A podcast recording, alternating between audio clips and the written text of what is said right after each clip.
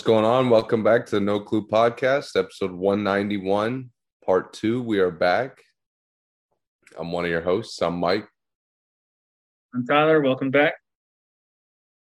Um, okay, so last time we covered the Western Conference, Yes. uh, full preview, all the teams. Now it's time for the East. Um, you want to start with the teams that didn't make the playoffs again? Yeah. Okay. Uh, let's start with let's start with the Knicks. Let's get the Knicks out of the way. Okay. Uh, pretty simple. I don't know what exactly the Knicks are up to because they're not going to be bad enough to tank, and they're obviously not going to be good enough to make the playoffs. Um, they they paid Jalen Brunson, you know, good contract. Now looking back on it, seeing all the other contracts since then, Brunson's contract was pretty good, very fair. Um, they traded Nerlens Noel, waves. Well, traded Kemba, who got waived. Uh, traded Alec Burks. Um, and now they're kind of going with a young, a younger team, slightly younger. Yeah. And uh, it sucks that out of the whole NBA, Knicks are definitely in the top five of me having no idea what their direction is. That's that's their biggest problem. Because I like a lot of their guys individually.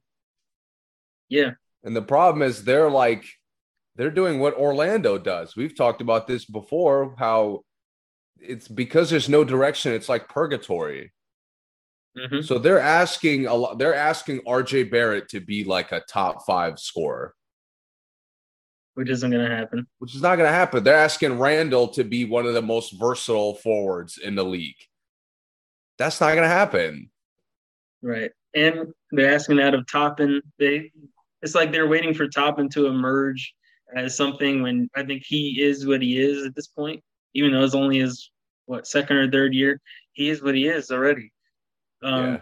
they're asking I'm not sure they're asking at it Quickley because his playing time is so inconsistent. I'm not sure where they're going with that. They're asking Brunson to lead them as That's As a- that's the other thing. Like you're signing Brunson as like guard. your your guy, basically.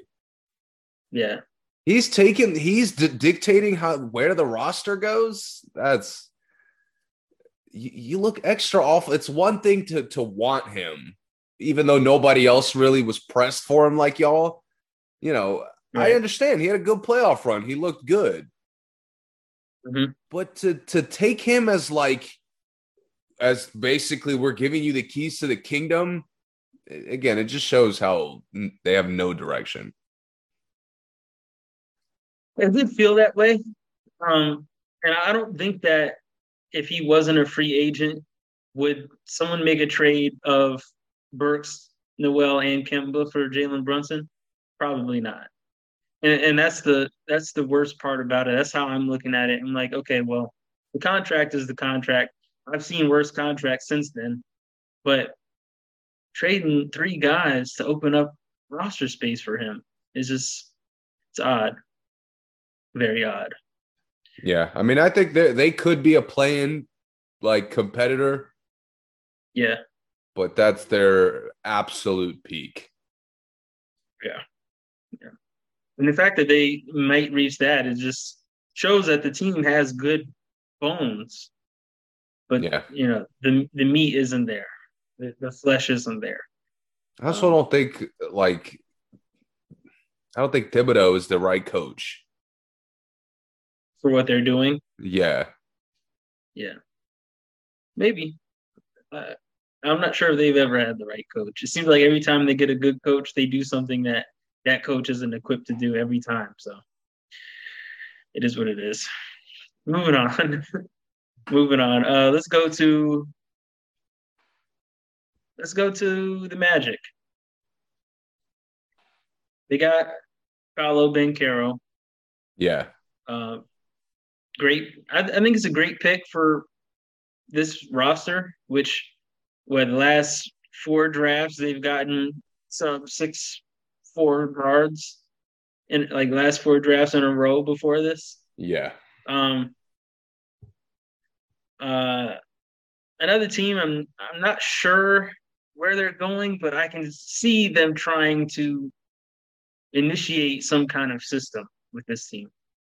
I see they're trying to get a lot of length. They're trying to establish some length, trying to get guards that kind of do um, that can fit into a certain kind of playing style. RJ Hampton is is fast. Suggs really athletic. You know, Cole Anthony is athletic. We got these guys who pretty good competitors. Um, the Wagner brothers, competitors. I, I like how again another team that I like the bones of, but I'm not sure what this team needs to um, be a playoff team. What do you think? I'm gonna be honest. I don't like their bones. Like this is like with the Knicks. I've seen some success. I've seen some kind of formula to like how it could work. And like yeah. to me, that they just went to the playoffs the year before. Brunson yeah. could improve what they did that year a lot. Mm-hmm. With he- here, like I'm excited if Banchero is really that good. I'm excited to see Suggs play more. Yeah. But like they've already, I've already lost excitement in Cole Anthony. Mm-hmm. you know, is someone that's just gonna jack. Wagner, Wagner is good, but I don't care to see him go somewhere else and do the same thing. Um. Okay. Yeah. So I don't know, man. I this team has like they're bottom in the league in direction. I'm definitely bottom in the league in direction, but I, I think that they're doing a better job of like I can actually see their effort. I don't really even see the Knicks' effort to build the system. I just think like they have guys who go out there and outplay people, and, and it gets them some wins. But Orlando, I think they're trying to they're trying to build the system before they build the like before they get the players to outplay people. I guess like they're doing it in a different way than the Knicks than the Knicks are doing it to me. Um, they're a lot younger, uh, and they even trade trade to get younger, and the Knicks just kind of just don't even do that. I'll right? tell you. I'll tell you what the real difference is to me because I I don't disagree with you. I think the drafting makes mm-hmm. the difference. That the Orlando's a better drafting team. Yeah, even though I think Orlando to me looks like they have less direction than the Knicks the Knicks mm-hmm. draft guys that not only don't fit the direction, they won't fit any direction. Right. That's, that's a good point. Orlando yeah. gets guys. Cole Anthony, I don't really like, but he could go off. Mm-hmm. Bro, Ntilikina is supposed to defend. He defends like once every two years. At least when he was there. Yeah. So yeah. I again, and then they trade every other draft pick yeah. a year into their career, basically. Yeah, that's so, that's why yeah. the Knicks are finally starting to have good bones, is because Quickley was a good pick. Barrett was a, yeah, a potentially good pick. And Toppin was a pretty good pick too. I mean, he comes out there and gets he could play on any team. Toppin could fit any team. Yeah. Um. Yeah, well, I, I'm excited to see what Orlando does. Honestly, now that they may be fully healthy because they're another team that deals with random injuries. I'd like to see if they do anything as a young team, but I don't think they're going to be competitive for a while still. I, I think Banchero might have a good season. Going in the plan. No, no, no plan. I don't think so. I don't think so. Um, how good do you think Banchero can be, though? What do you think? Possible um, stat line. I think it could be rookie of the year. I could see uh 21 and around like seven. Yes, fair. Yeah. I, I can see him being rookie of the year too. He he he seems to have worked on the like the the skills he already had that could translate well in the league. Mm-hmm. His range looks yeah. a little bit better. He looks a little bit more comfortable pulling up over shorter guys. So I, I think yeah. he's going to score a lot. I think so too. I think so, uh, and I think the NBA is a better place to use your versatility than college. Yeah, because I really didn't like him playing center at Duke a lot of times. but now he can really play small forward, power forward, and it not be so awkward. Uh, you know, he, looks, he can play positionless really in that forward role. What? He looks kind of like basic, to be honest. Like just the way he scores is very simple a lot of the time. Uh, he doesn't it do is. too much work, which I think will fit them well because they got a lot of guys who take shots. Yeah, yeah. Similar. I mean, Eric Gordon was a little bit similar, and so they needed him to take more shots, but he had a he had a uh, scoring package that was didn't require the ball for a long time. Yeah, I, I think Banchero can be that kind of player too. All right, uh, moving on. Let's see where you want to go next. Uh, Wizards. Sure. Okay. Um, what do you think? You go ahead with this one. You lead. Decent off season, similar to last year. Uh, yeah, like it's it's weird. They often make moves that they don't like. They're they're not a leap in how much better they could be, but they're like a very slight improvement. Mm-hmm. And like Morrison Barton to me is is exactly that. Yeah. It's a slight roster improvement. For them to really like for them to fill out any sort of potential I have for them, a lot of the questionable picks are gonna have to step up. Like uh Kispert and Kispert, who's already and... hurt. I don't know if he's gonna be ready for the first game. I don't think so. Uh Avdija is finally gonna have to start like doing something consistently. Yeah. Hachimura is gonna have to contribute on the court because he's often out there just filling up clock and doing nothing. Yep. Uh, and Gafford's gonna have to stay on the court, which I can't even tell you if that's him or the coaching. Yeah, he gets in foul trouble very easily as well. Um, the problem with this team to me is like they've had a solid enough roster to be competitive. They just don't defend at all. Mm-hmm. At all. I don't know what happened a couple years ago, like when when Wall really got hurt. The defense just like fell off a cliff. Yeah. And they haven't defended since. So I, I really can't I can't put a positive spin on how good they could be. Mm-hmm. What do you think? Um, to your first point, I definitely agree. I I think for some reason they're a team that doesn't really move with uh, as much patience as I think they could. Maybe they're afraid of going into purgatory as like some of the other teams, but a lot of the big trades they make, they let last one year and then they do something about it. Like uh, obviously the Westbrook one year it was over uh, Montrezl one year it was over. Uh, KCP one year done. So, uh, so they haven't always moved incrementally forward, but um, I'm, I'm not sure. I'm not sure what this trade was really for. Was it to put more points on the board with Barton?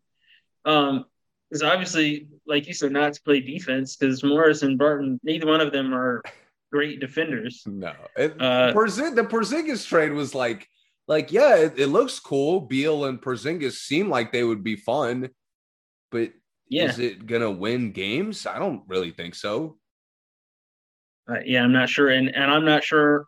Again, I'm not sure how long they're gonna uh, let the Porzingis thing last. Like I could, I could easily see them trading Porzingis mid-season this year, and I, I wouldn't be shocked. But I, he didn't get a chance to play with Beal really, right? Last season at all.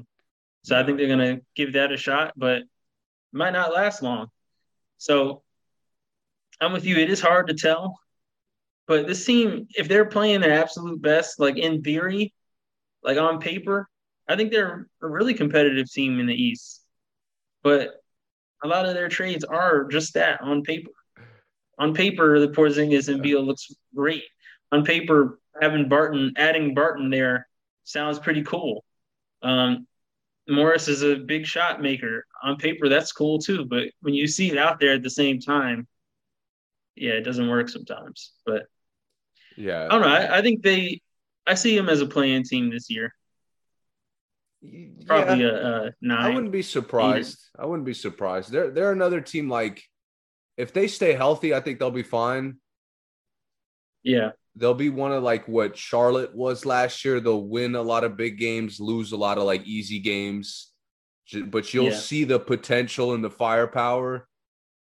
Mhm. It just won't come together every night. Yeah, I, I think they're probably going to be a team that if they're shooting great, they may beat somebody by 40. But if they're shooting bad, they'll get beat by 40. So, and uh, same way, same thing you said, but just I think it'll all come down to how they're shooting. And I- don't think you want a team like that, like a full Yeah. roster like that, unless you're the Warriors that can do a lot of other things. But they rely so much on Beal scoring, and then just they're gonna have to rely on Beal and Barton scoring now, and then relying on them taking good shots, which is another. It's, yeah, it's weird. Like certain Task. just because they had a weird year last year with the Mhm. injuries, like Kuzma got way better than they thought he would. So now Yep. that's going to be weird. Like Kuzma was a lot of times the best player on the floor for them. Yeah, Even even like when Beal started struggling, Kuzma kind of stepped up. So hmm I, I don't know how the dynamic is going to click, but I'm excited to see it. Me too. I'm excited to see it. I, I like their best, you know, best five they can put out there. I definitely want to see that five on the floor at the same time. Uh, yes, it's, it's gonna be tough, especially when with Beal, with Kuzma being, um, you know, emerging as a scorer. Adding Beal to that again is gonna question the shot distribution there, and I think that's probably gonna be their biggest challenge this season Yeah. Between Barton, Kuzma, and Beal, who are solely scorers. They do nothing else on the offensive end. They're not assist people. They don't set screens. They don't even really move without the ball that well. Beal used to, and like he stopped after they traded Wall. He just stopped being yeah, man. moving the ball. They've had a weird Yeah, so- adjustment since Wall. Wall's career there kind of abruptly ended, so Mhm. uh, they've struggled to adjust. But uh, last point I'll make is people telling me that uh, their dra- Johnny Davis could be horrible. That's what I'm hearing. That is what I'm hearing. Oh, it's been multiple people. We'll see. I guess I don't know how long. I mean, I don't know what they can do about it. Right? If they I mean, play him at you the one, they're setting him up for failure, no question. right? And he's a lottery pick, so I mean, they can't just waive him. I don't like. I don't know what they just move him down to the bench. they'll bury him at the bench. Yeah, Yeah. There's point guards out there they could pick up, though. I'm not gonna get too deep into that. And also, uh, with the shot distribution, what does Porzingis do? He just watches all this, all that, because he's not really an elite rebounder. yeah. I, I mean, I imagine what he did in Dallas, he'll probably do here. It's kind of the same thing. Waste some money. He'll look good though. Like there- there's some nights where his range is feeling good, so he'll pop out and hit it like a couple of behind the line threes, and the Yeah. spacing will look like incredible for a second. Yeah, I can see you know, the spacing will look great for a bunch of jump shooters. of course. It just doesn't help. Yes, Yeah, so it's, it's strange. It's not a. I'm with you. It's really not a good combination when you really think about the game. But with the names, it, it sounds great. It's Beal just it's it's actually it's similar to Orlando and New York. It's just like a better talented roster, hmm like significant. There's proven talented guys on the roster. And Porzingis being like that, and Beal still still being Batman, still taking 25 shots a game is just not. I don't think that's how you want your team to be. Like we've always talked about Beal maybe getting traded and moving to like a second, like a Robin role on a lot of teams. But if he still has to be what he's been doing, trying to a- lead the league in scoring, averages 28 points a game, and have guys who just are out there just watching him, it's not gonna. It's, you guys aren't gonna get any better. So Yeah. we'll see. We'll see. Okay, let's go to Detroit. Uh, this is where my hot take lies, by the way. Um, really good young team. Are, are they the youngest team in the league now? They were be. last year, so they got to be top three.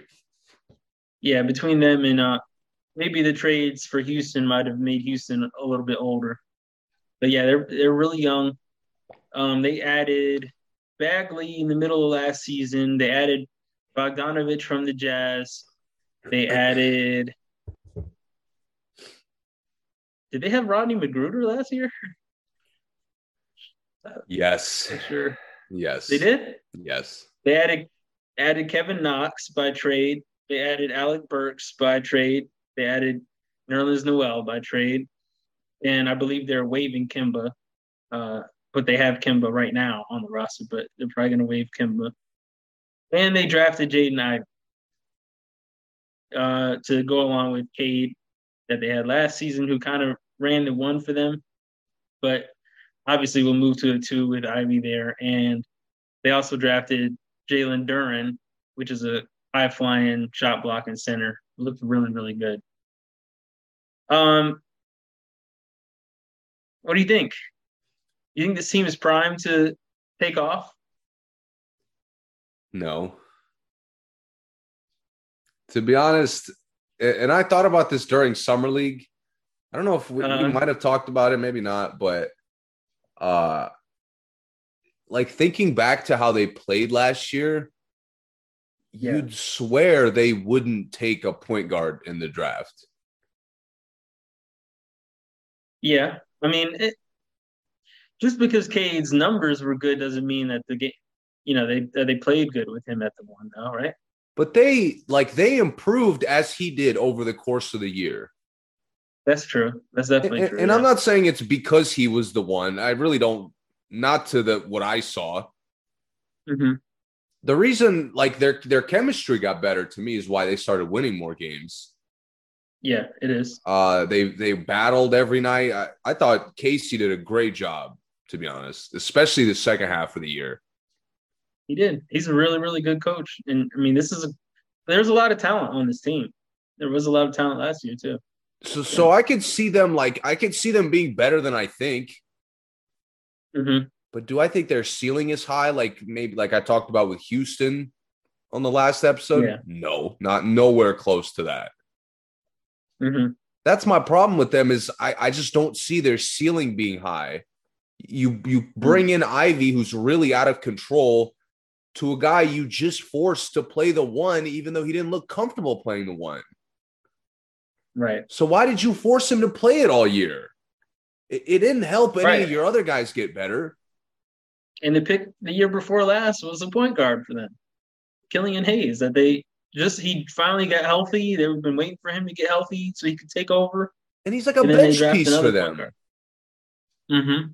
He, he's he hasn't even been like in the league two years, and he's like a guaranteed right. bench piece for them. Yeah, yeah. So uh, I'm not excited about like their upside, to be honest, because I just, again, this is another team I don't understand the direction. I agree. Um, I'm not sure what they do with the with the trades that they made. Like, I'm not sure if Bogdanovich stays there. I don't know if that was just a uh, cap release for the Jazz. I'm not sure if Noel and Burks stay there. But if they do, I like that they're getting they're filling out the positions depth wise. Like now they have two solid bigs, well, three solid bigs with Stewart there. I, I like what Stewart's done for them. They have good forwards with Bagley, with Bey, with Bogdanovich, with uh I say someone else. You know, Knox. Knox comes in sometimes they have good guards. They have Burks. They have Cade. They have uh, Cory Joseph. They have, you know, established veteran.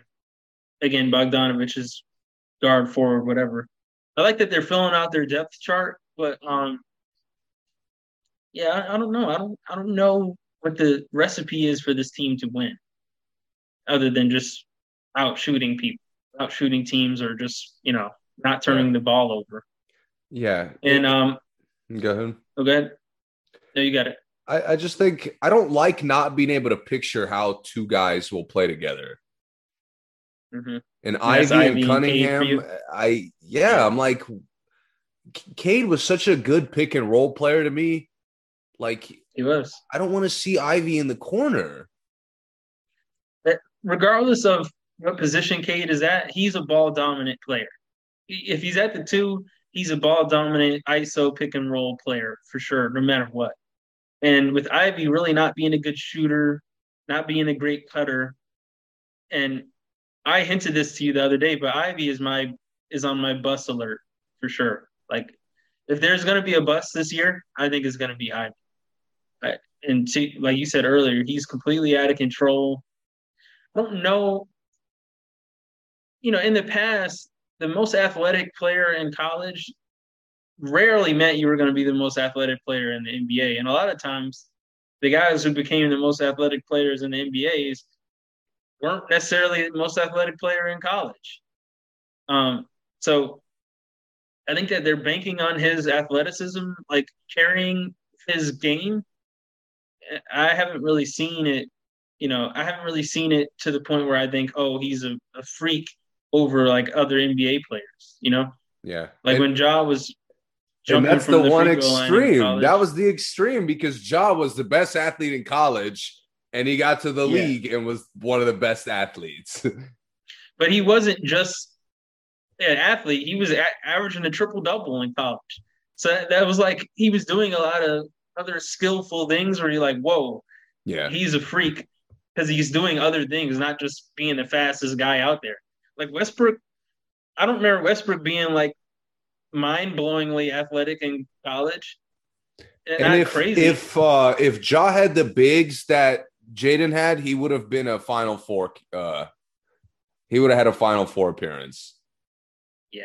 Yeah. And the thing is, he was the most ath- the most athletic player in the Murray State's conference. Of Like course. so, uh, of course, he looked like a monster there. I mean, he still is a monster, but it was more defined. It looked more like he was the most athletic player in college because he was playing in a weak, weaker conference.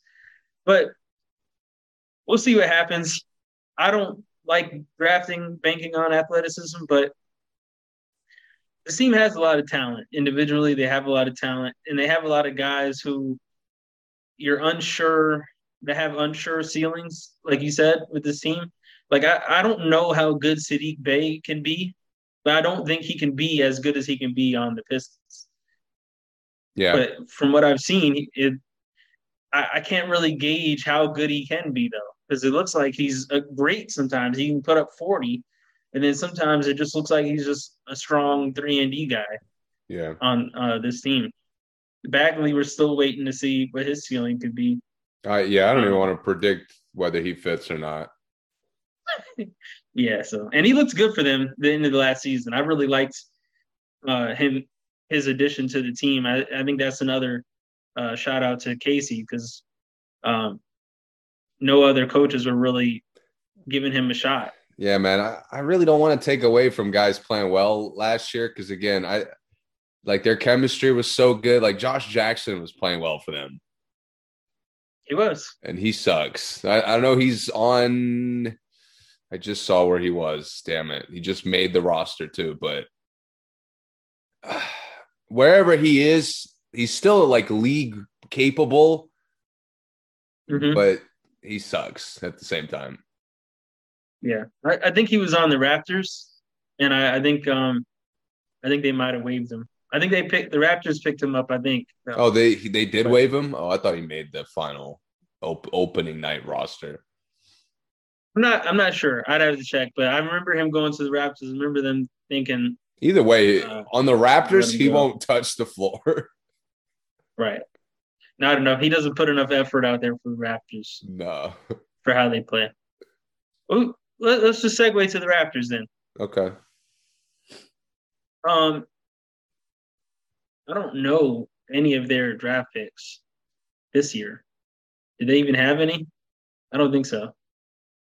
They got um some nice pickups though. Obviously, they uh, bringing back Scottie Barnes. uh, rookie. He was second rookie of the year voting, I think.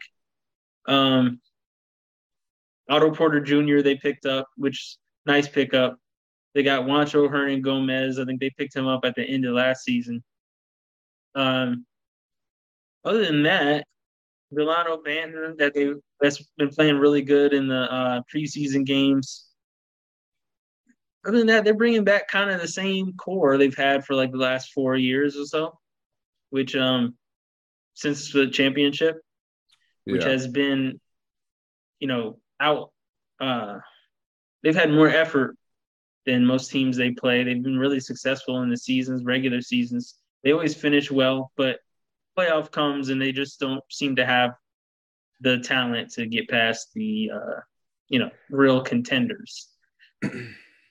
what do you what do you think they do as a team that makes it to the playoffs but is still really far from a contender? How do you They get out of they defend all year. Yeah, they do. So like their their play style, it sucks because if I mean you saw it, Kawhi gets there, they they win the championship with a talent like DeRozan. They were LeBron not existing that close away from and probably another title. Yeah. So this team has been close. I still think they're close. I think they're close too. I think they they still are missing just that one go-to guy. They don't they don't really have a go-to Yes. guy. They just have a lot of good players. Yes, and this is uh and this is a lot more of a positive outlook than than I had with Sacramento and De'Aaron Fox. This Yeah. is Siakam has got to show that he's he's the number one guy. Yeah, Every every it's like this is like the third year in a row he looks like a top tier number 2. But the Raptors don't yeah. the Raptors need anything but a number 2. They need somebody like truly emerge, truly dominate the mismatch and he just Yeah. like he can't. He hasn't been able to. the Raptors are a team that is truly they are truly suffering the super team era because there's a lot of guys that are on the quote unquote super teams that if you move them to the Raptors, Raptors may go right to the finals. Yep. Jimmy Butler, you move Paul George to the Raptors, they go right to the finals. You move Kawhi back to the Raptors. You put Jaylen Brown on there. you put Jaylen Brown on there. They're uh, super elite, super contenders. Or Tatum.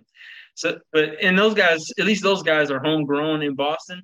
But the guys who have been moving around a lot, that you know, put any of the Nets players on Toronto, they're completely, they're a contender. Any of the top three on the Nets. Um, trying to think of the other teams that are, you know, you put AD on the Raptors, they're, you know, if he's healthy, they're a contender. There's just a lot of teams that have been formed by guys just moving. They just move. They don't move to Toronto. That's it. Yeah. Um, so they're in a different kind of purgatory where it's like, yeah, let's just keep going to the playoffs to get spanked. Kind of like the Conley Grizzlies era. They go But right they- to the playoffs every year, seven seed, and get worked in the first round.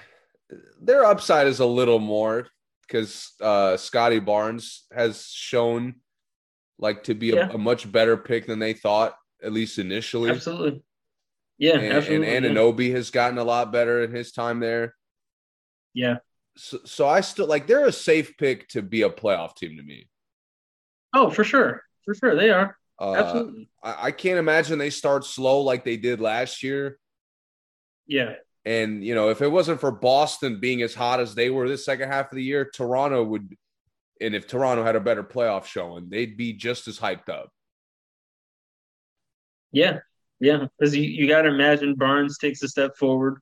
Yeah. Um, I think adding Otto Porter is a sneaky perfect fit for them because they play a real versatile game. They play a spread out game. I could see a, a drive and kick from VanVleet to uh, Otto Porter is, you know, a really good play for Otto Porter. Is a good shot. His shot. They can get his shots on this team. Yeah. Uh, the other problem for them is yeah. matchups. They still don't have a center above six eight. no, they don't. and they try to throw Boucher out there as a center, and No. it's really No, he's a really super not. forward. He's a Yeah. he's a great forward. Uh, Precious Achiuwa, I think, is a good forward, mhm, but he's a forward. He's not a center. right. And Right. you saw it with Embiid, man. Like, yeah, you slowed him down a little bit, and again, it, it shows their potential because Siakam steps up and they get back in the series essentially. Yeah, they slowed Embiid down a little bit, and and he was playing hurt, Right. so But not having a center, you're not beating Milwaukee without a center. You probably won't Nope. beat Miami without a center. nope. So No. the, just the off matchups alone, you're struggling. Yeah, yeah. You probably you won't beat Boston without a center. Right. Yeah, and not not necessarily someone who needs to score, but someone who can't protect the paint and someone who doesn't open it up a little bit uh, on offense. If if my centers can just sleep on the inside, we're getting all the rebounds. You know, is they're gonna have a hard time. Even Uh, Cleveland. Oh yeah, yeah. If you don't have someone that makes Jarrett Allen get out the paint, you're not getting any layups. Dude. None. Yeah, you're struggling. Yeah. Yeah, um, I like Toronto. I like the franchise. Uh, Nick Nurse has done a, a pretty good job there, really good job there. Got a lot of vets, and I, I just don't know if they ever get that trade. Beal's another one. If Beal went there, they'd go right to the finals. I think Yeah, that would have been cool. they But just, they just need a surefire bucket. I, I like the position they're in because, like, to to kind of wait for your still fairly young best player to potentially be good enough. Like, Yeah. it- it's a better situation than what a lot of teams go through. I think. Mm-hmm. I, I think I think Barnes is almost in. I mean, the team's not as good, but he's in a similar spot to where Kawhi was when Kawhi was young. Whereas, like, yeah, this team is really good, but if you get really good, this team can almost be unstoppable. Um, Yeah. So, yeah, I, but- but I think they're also in a place where if they did add something where there was no, there was less pressure on Barnes to be the best player, I think they'd be even better. And Barnes could gradually, you know, get to that that point like Kawhi did. But um, Yeah. I like Barnes a lot, though. I love how he plays. I love he plays with energy. He's fast, uh, strong. I mean, he's a beast. He's Yeah, fun I to mean, watch. Trent Trent looked elite for them a lot. He did. He did. He did. And and he's he's a strange one that they use they use really well. But he's someone it's hard to tell what position he should be in or what spot, what role he should be in on the team. Because you look at him, we mentioned last podcast kind of about six men.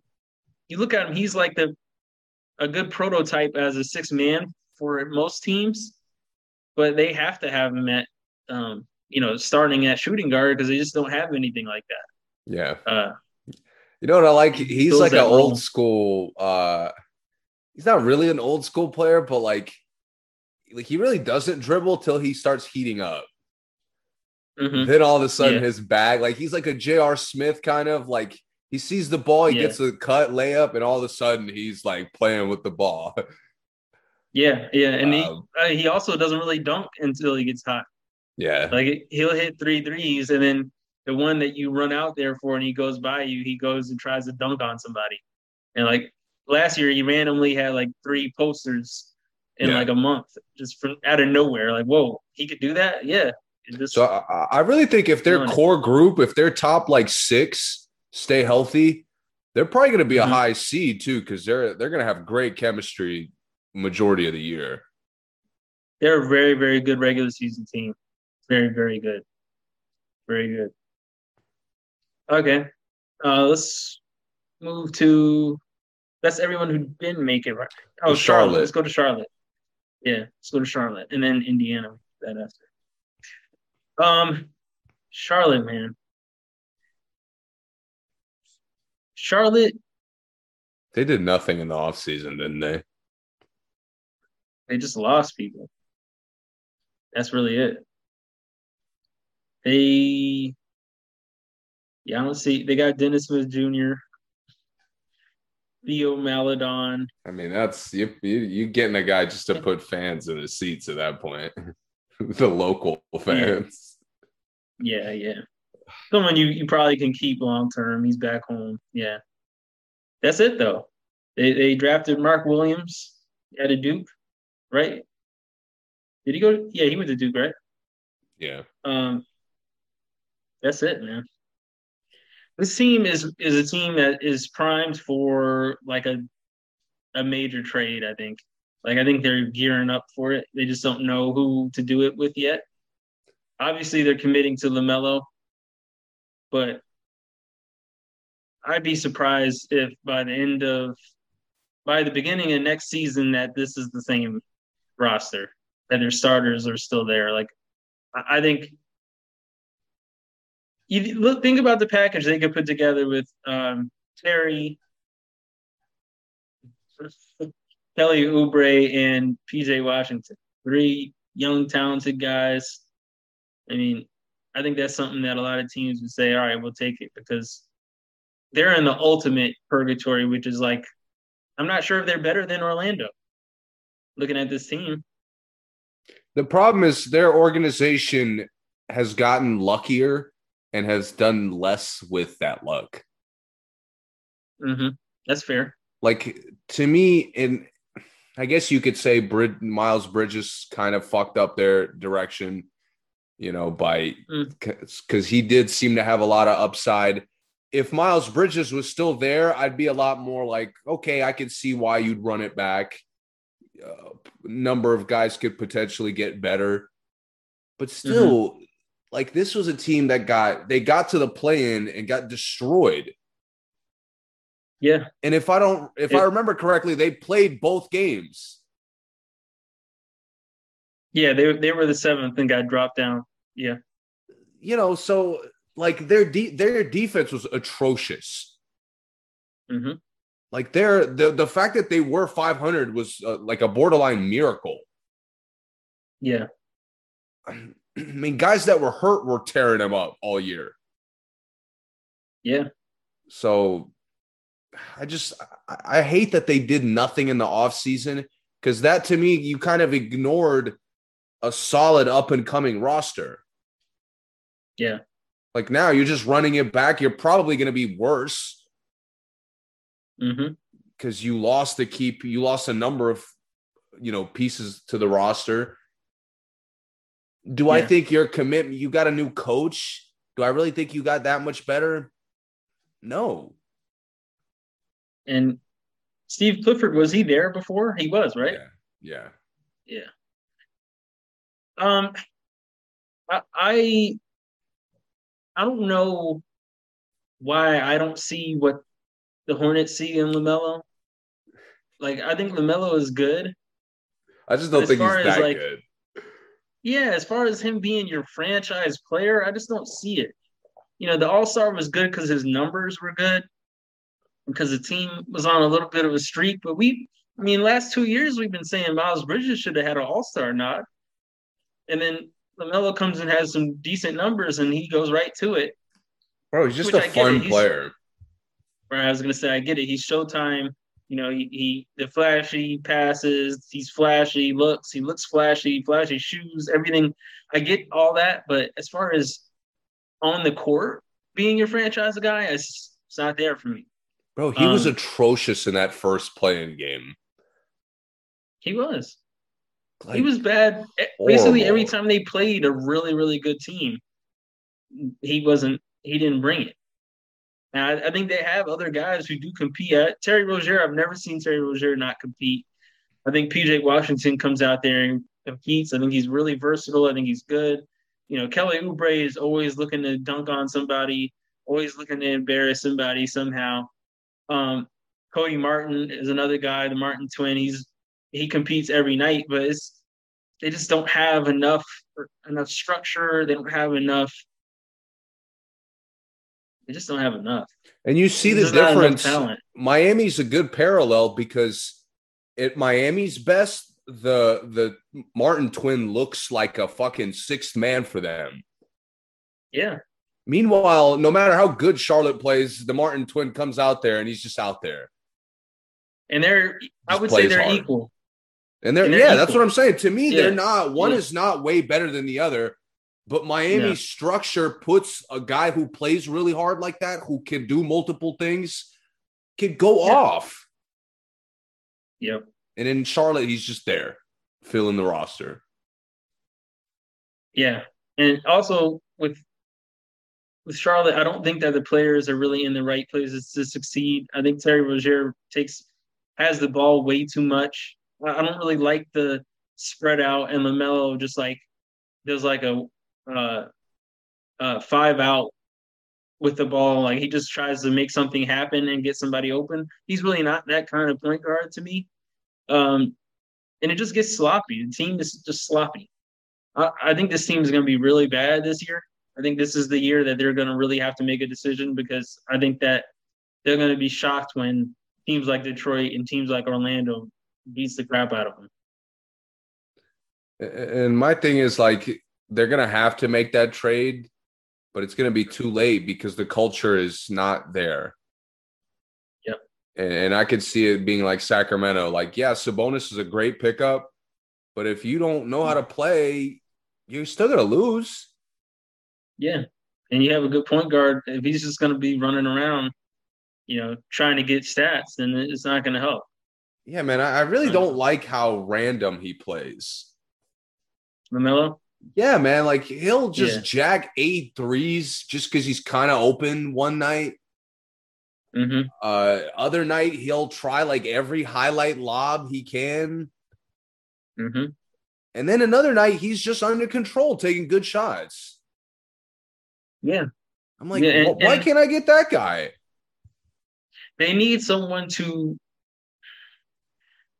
I don't mean this, I guess for a lack of a better word, they need someone that he has to submit to on the court.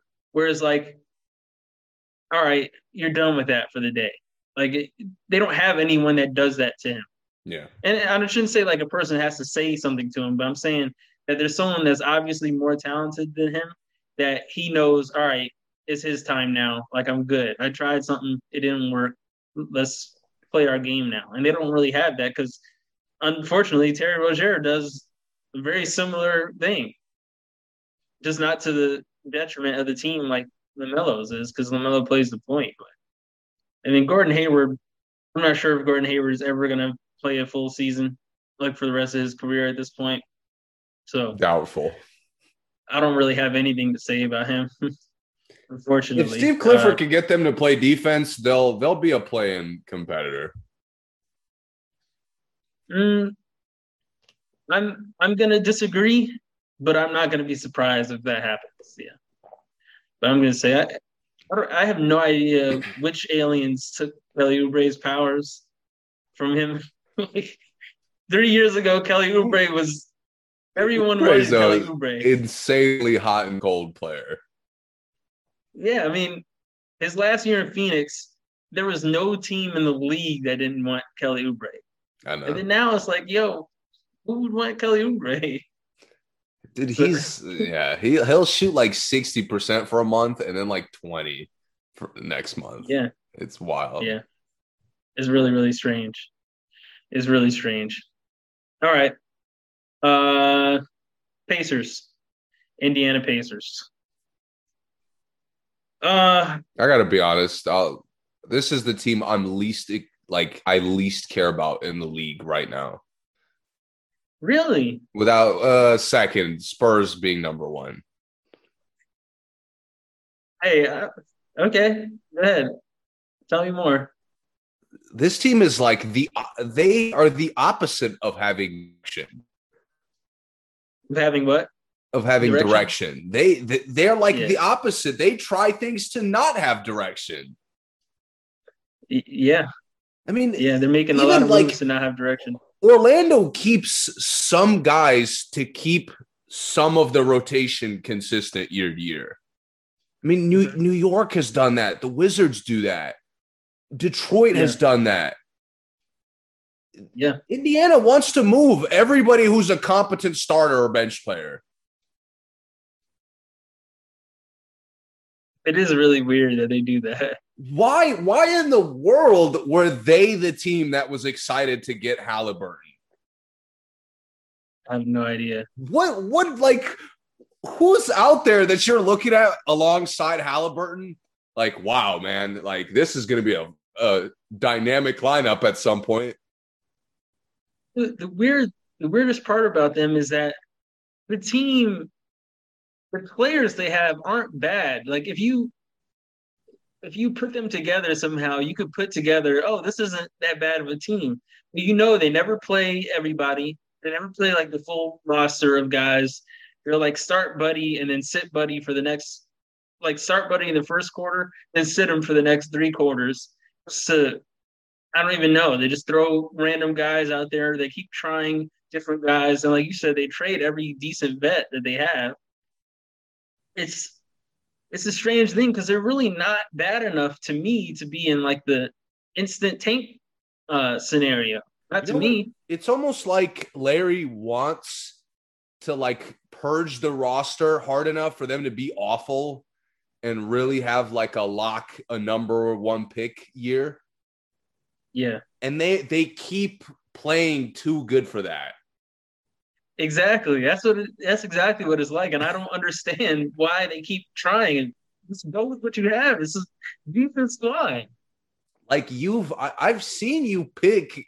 You don't have to be in the top five to get solid players.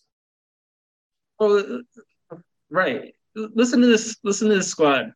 They have obviously they have Halliburton, um, T.J. McConnell, Chris Duarte, who I really really like. Then they have Buddy, then they have uh, Isaiah Jackson, who's played well for them at times. Uh, Oshae Brissett, who's played really well for them at times. They have James Johnson, the, the vet. Then they have Jalen Smith, who was great last year for Phoenix.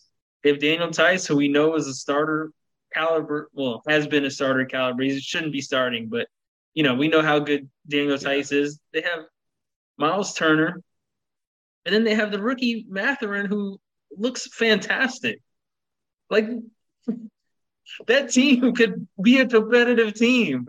I am not saying they're a contender, but they could be a good team. I know, and it killed me last year because I thought Carlisle coming in, like uh, I'm like this team is like it's easy to put together and make competitive. And they they just let Warren walk out the door, right? They could have brought Warren back to this team for nothing. Yeah, like I don't yeah, understand why for low risk, high reward. You like you give completely give up on Oladipo, even though you could have had the same situation. You're not going anywhere anyway. I know, and they got Mathurin, who looks a lot like Oladipo when he's out there. To be honest, like I don't, I don't know, I don't know why they're doing this. They don't need to tank, but they're tanking. So that's the strangest thing. They've been just trying to get rid of their best players. The two best players, Buddy and Turner, they've been trying to get rid of them for like three years. Dude, when if, if they, they, could just say, "Hey, get Russ," if that really happens, disaster. I'd be disgusted with them. I, I don't know. I don't even know what they do with him. Russ and Mathurin may end up being a, one of the better backcourts in the East. Like this, I'm not saying that would happen, but I'm saying for no reason at all. Yeah. Yeah, based on what's happened in the past, that's what happens. They go out there and they have Carlisle, who's a championship coach, a coach of the year, former coach of the year. They just bring him in and like, hey, run this team into the ground somehow, but they look great. Like again, great, they they hired a coach where any competent roster or organization I'd have been like, great hire. Like, this is exactly who you should have got. Yeah. But they're like the only team. I'm like, why did you get one of the best coaches in the league? For what? Who has never really had a, like a a team of you know, a team this young. He's never had a team this young before. And normally in the past, he's done great with these veteran teams. I just need a quick change of direction. Carlisle's the guy. But this I don't know. I, mean, I don't know. And I I actually really like this roster. I mean, you look at it. Dwane Casey's a good coach, and it's taking him a long time to start winning. It has, yeah. Like But like rebuilds his fourth with year. draft based rebuilds are are so hit and miss that Yeah. like you have to have some kind of committed direction or you know you're looking at Indiana or some of these other teams. And, and one one thing that's dangerous about the draft based rebuilds is because you'll get a good pick that becomes your go to guy, and then you'll get another pick that should be a go to guy, and then they can't coexist together. Like that's happened a lot of times. Yeah. Can't think of one like right off the top of my head, but let's say this Mathurin dude who we'll talk about l- later again, but let's say he averages 20, 22, then they go get another top five pick. And now Mathurin isn't averaging 22 because this new guy needs to average 22. And then it just may not mesh. And then you have to trade Mathurin, and then it's another disaster. So, well, I don't know. I like where they are, but they're going to try to make the trade and they're going to try to tank. And it's going to be a, a weird season for them. So they and the crazy thing is they went from being like a, a team that could shock somebody in the playoffs to all right, forget it. Let's just end it. Let's just blow it up. In like a one season, it felt like. Well, Oladipo's injury is what made them do that, I think. But Yeah. Yeah. no, even yeah, yeah, the injury, yeah, yeah. But they like hung on to him for a while and waited for him to come back. And then we're like, all right, now he's a trade asset. Like, Yeah. What is he a trade? Like, what are you making these moves for? It's a good good question. Very good question. All right. Uh now it's time for playoff teams. Yes. Well, Cleveland was in the play was in the play in, so we can start with them. Uh, but we talked about them a lot over the summer. Getting Yeah. Donovan Mitchell, Big uh, one of my favorite one of my favorite trades uh, because I mean he's arguably the best player that got moved over the summer. Um, and this team was is on the verge of getting somewhere. Um, they're not they're not quite to contention, but they're I think they're the second tier.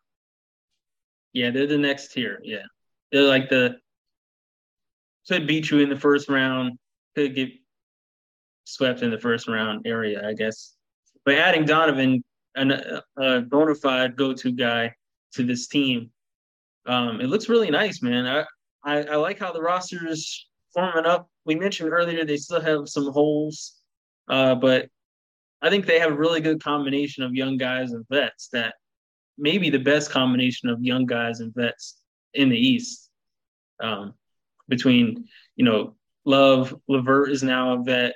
Jarrett Allen, I would say, is a vet now. And then those guys with Donovan, who's between young guy and vet. Darius Garland is a young guy. Okoro's young. Um, and more vets with Neto, Rubio, Robin Lopez, and their core is young. Osman and Mobley. I, I like their team, man. I do. I do. What do you think is their ceiling this year, though? What seed if they make You know what? playoffs? I think I think even if they play one of the better contenders in the first round, like Milwaukee, I think it's going to be a Mhm. tough series. Mm, okay. I think because it's they're like a first year group, you know, as far as the top to bottom. I Yeah. think they're gonna be they're probably gonna have high and low stretches of the year, hmm and they're probably gonna end up having like a extra tough road because um, they might be a lower seed or just might match up with somebody else who struggled more during the season. Yeah. Uh, and I think I think they could beat everybody in the East except Milwaukee. I think they'd have a tough time with Boston, but I agree with everything else. Yeah. I, I, think they could beat those teams. Um, and we mentioned them not having the small forward, which is going to be tough, but they have the firepower and they have the inside defense is just lockdown for them. I mean, between Allen and Mobley, I mean, even Robin Lopez is, has been a decent defender throughout his career. He won't be on the court that much, but for the little time he'll be out there, he's a good pickup for them. Um, they have great guards, great ball movement, and all their guys are are truly hungry. And that's something you really can't say about a lot of the other teams. Even Orlando's a young team, but I don't see all those guys as hungry as Lamar Stevens and um, and Okoro, and obviously we know Caris LeVert is always out there, um, always out there hungry. Those guys are out here trying to make a name for themselves in the league, and they look good, man. Solid staff too. JB Bickerstaff has done a great job. Yeah, they got Luke Walton, who's better as an assistant coach. Uh, Sidney Lowe has been a good assistant coach his whole career. I like it. I like where they're going. It, it's crazy to think like because Donovan kind of fills in the puzzle for them. Yeah, he does. Because my thoughts watching them in the play-in struggle to not be able to check Kyrie and KD. Mm-hmm. I'm watching. I'm like, wow, like I like every pretty much everybody they got coming off the bench. Yeah, I like how I like the chemistry of their starters. Yep. Like this, this is essentially a championship roster once Donovan Mitchell completes the puzzle. Yeah. Once they get to uh, find a way to integrate the real Donovan, the peak Donovan that we know he can be, I, I do think they're almost, I mean, at least really close to being a championship roster. I, I agree. Yeah. yeah. It's funny. It's funny because we've kind of had the theme of some of these other organizations struggling to to have direction. Cleveland, who would have thought? Who, if you had asked me four or five years ago that Cleveland of all these teams would have by yeah. far and away the best direction, mm-hmm. I would have been shocked, and I'm still shocked. Me too, and, and, you know they did a good job sneaking in on those three-way trades, right? Because yes. they they got in on the Harden trade for LeVert and Allen, um, and I don't even remember what they gave up in that. But you could just see the, the like the purpose of all the moves they made. Yeah. Yeah. Versus Indiana, yeah. where I, I see no purpose in any of the moves. Right. Because their moves haven't necessarily improved them. They were actually made because they wanted to get worse. Yeah. And it just happened to make them pretty good. But these all these moves have been to make them better for sure. Yeah. Yeah. I like it, man. I'm happy for Donovan. Uh, you know, I, I've been uh, Donovan champion on this podcast for a while now. I hope he has a really good season and shows the doubters why he's yeah one of the best shooting guards in the league. And I'm gonna be honest, I'm happy for Love because Love has endured you know a, a rebuild, uh, luckily a quick one, but yeah. I mean, he was on there when they were winning like 50, struggling to win 15, 20 games, you know, playing big minutes. Yeah, and and also um Rubio, who's been kind of been moving around as like a as the old guy that can teach the young guys some things guy.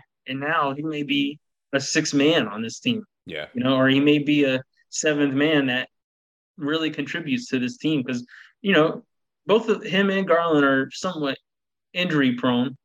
So I mean Garland could they may not have Garland the whole season and Rubio is a great uh, great replacement for him. You know, for certain stretches of games. Not saying the whole season, but you know, everybody misses games here and there. Yeah, Rubio's a good guy. It, they've had like you just see how quickly they have depth now.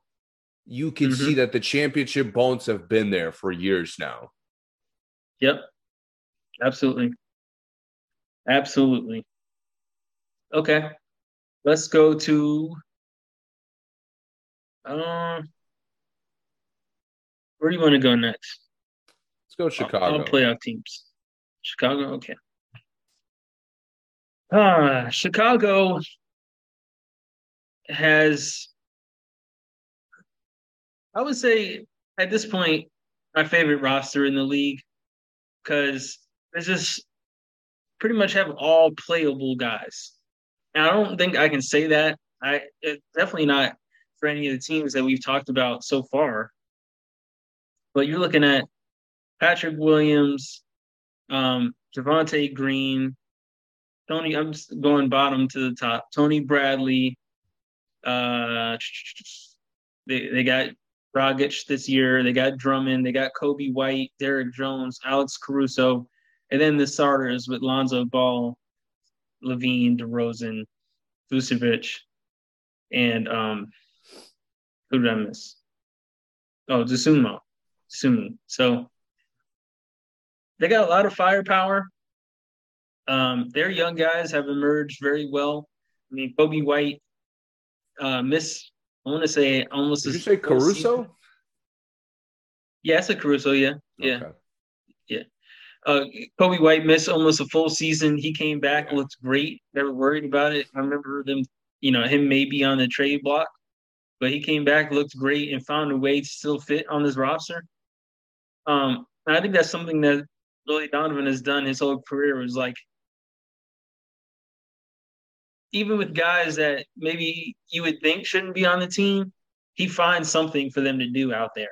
Like I've never seen guys on Billy Donovan's roster and thinking, "Oh, they need to trade that guy," because for some reason he he figures out a place for them to still contribute.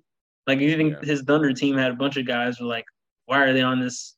They wouldn't make any other roster, but they're out here and they're playing well because he finds that spot for them, which is good. But and I think they'll have a good regular season. But last year, the playoffs were really, really disappointing. They're almost gross, you know. Yeah. Um, and you listen, Vucevic not playing Mil- defense. Milwaukee went into the next round and looked very mortal, especially without Middleton, but not against Chicago. And Middleton got hurt in Game Four of this series, right? I think it went to five. I think he just think didn't play in the last one. I think it was like three game three, maybe. Yeah, because I think I remember Chicago took a game and made it sort of as like two one, and it kind of was sneaking to be a series for the like the quickest second. Yeah, yeah, because that yeah, I think they took the first one in Chicago, and then yeah, but either way, uh, Chicago is is very dangerous because their ceiling yeah. and their floor are very like there's a lot of potential on both sides to me. Yeah. They're a team that could have the best record in the East and, you know. Yeah. I think they could be a number one seed. I think they could look as good as any of the Eastern teams could look. Yeah. I also think they could look as messy as the Wizards might look. Yes. I, I could very easily see uh, what happened last year being a fluke as far as DeRozan being that hot for that long. Mm, mm-hmm. I don't know. LaVine being healthy all year. That's a tough gamble. He missed a lot of games last season. So he Lonzo's might, he might probably out for the year already. We know that. Yeah. And while it's while hypothetically, like you know, Caruso, Dosunmu, Coby White, like you you could fill in for Lonzo's absence. The problem Dragic. is none of those guys, even Dragic, none of those guys do what Lonzo does. Exactly. Yeah. Where elevate if if the four guys with him are playing great, Lonzo makes them yeah. even better. Yep. None of those guys yep. offer that, and and that's where their chemistry looks so good, especially with Lonzo and Caruso out there, because those guys feed off of your best players playing well. Yeah, yeah. You, I just you're you're completely right. Their front court, you reading out their roster, their front court is still thin. If I get Drummond yeah. with two, if I get uh Drummond with two pump fakes, you got to put Vucevic back out there early, and we're just going yeah. to work. Yeah, I, I thought they were going to keep uh, Tristan Thompson, which it doesn't look like they did. Tony Bradley sucks. To. Yeah, Tony Bradley's not it.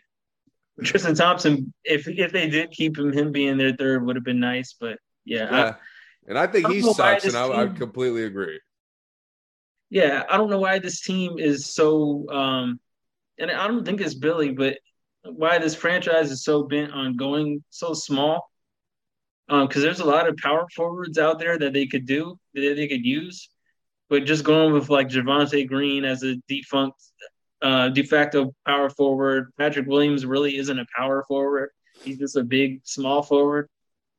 I'm not sure why they like that, but I, that's how they're going, I guess. I mean, I, I look know. at it like this: like their roster, while it's it looks deep, it's not. Because if if you look down the East, if Jimmy Butler or Bam miss time, Miami will be all right. Yeah, I mean, not not for yeah. the playoffs, but just for the season, they'll be uh, like they'll still be competent. They're not they're not good though because sometimes those guys don't really do anything when they're there. Eh, but just for the sake of the comparison, but, again, it just proves yeah, that the you, roster yeah. is like is built to survive in like a bad injury month. Right, that's true. Yeah, and Boston their play style has, is right. Boston could do it now. Uh, mm-hmm. Milwaukee could do it. Mm-hmm. I think that's Philly Philly's yeah. capable of doing it. Philly last year was uh, great without Embiid. Yeah, yeah. Again, this is all re- like regular season stretches. My problem yeah. is LaVine get, gets hurt. Chicago's like how good Chicago looks falls off a cliff. Well, I mean, he got hurt last year, and DeRozan had to be an MVP candidate to keep them going. But the thing is, I think the difference with the Bulls and those teams that it'll be a lot of people hurt at the same time that makes them look really bad. Like last season when they were, looked really bad, it was Alonzo, it was Coby White, it was Caruso, it was um, it was LaVine, uh, and someone else was all hurt at like the same time. Oh, Patrick Williams was hurt the whole season, all year. Like it, yeah, and now with that, with the six, five or six guys, four or five guys, they're gonna have a hard time. But I think this year, going into this year, already having the roster. The last year they made a DeRozan trade late. They got Javonte Green into the rotation late. Billy Donovan was new there. It was a lot of a lot of other variables, but I think coming in this year, knowing how they play, I think they'll be better if they have injury. I, I think they will. I have confidence, but I understand why you say that because you think if if a bench guy has to start for a while or has to play significantly, it does seem like they would take a really really big step back. But uh, their depth sure. fell off a cliff sure. every time they lost somebody significant last year. Their depth fell off a cliff. Yeah, it did, but it was never just one guy. Is all I'm saying. Last right. year, Williams was out the whole season. Then when LaVine went out with him, Coby White still wasn't back. And then Lonzo was out for almost the whole season. And then Caruso, the Caruso situation happened. He missed two months. So but, hopefully they don't deal with something like that again. But you know who wasn't uh, hurt all year was DeRozan. Yeah, and he was and and think about what they look like. Again, hopefully it doesn't happen, but let's say he misses a month. Disaster. There's a good chance they're horrible. Yeah, it's possible. Yeah. That's that's yeah. my fear is their roster. That's the biggest fear. All their rosters, like the Wizards, that even the Knicks, you see the mm-hmm. potential there. With Chicago, it feels paper thin, just even reading it. It's top heavy for sure. It just it feels like a house heavy. of cards ready to crumble. That's that's my only fear. I hope I'm wrong. We'll see. We'll see. I you know, before DeRozan got there, LaVine was, you know, an all star. He was up there leading were, the league. It, it meant nothing. Scoring. Right, but they weren't good. But we'll see. We'll see what happens. We'll see what happens. I, I, I like them, but I don't see them as a contender. I don't love them. Fight. Right. Yeah. I got you. I don't love them either, but I, I do think they're going to be another really good regular season team, and then playoffs. I'm not sure they're going to have it, but I'm not sure how they get it either. I'm not sure what they're missing to be a true contender. What do you think?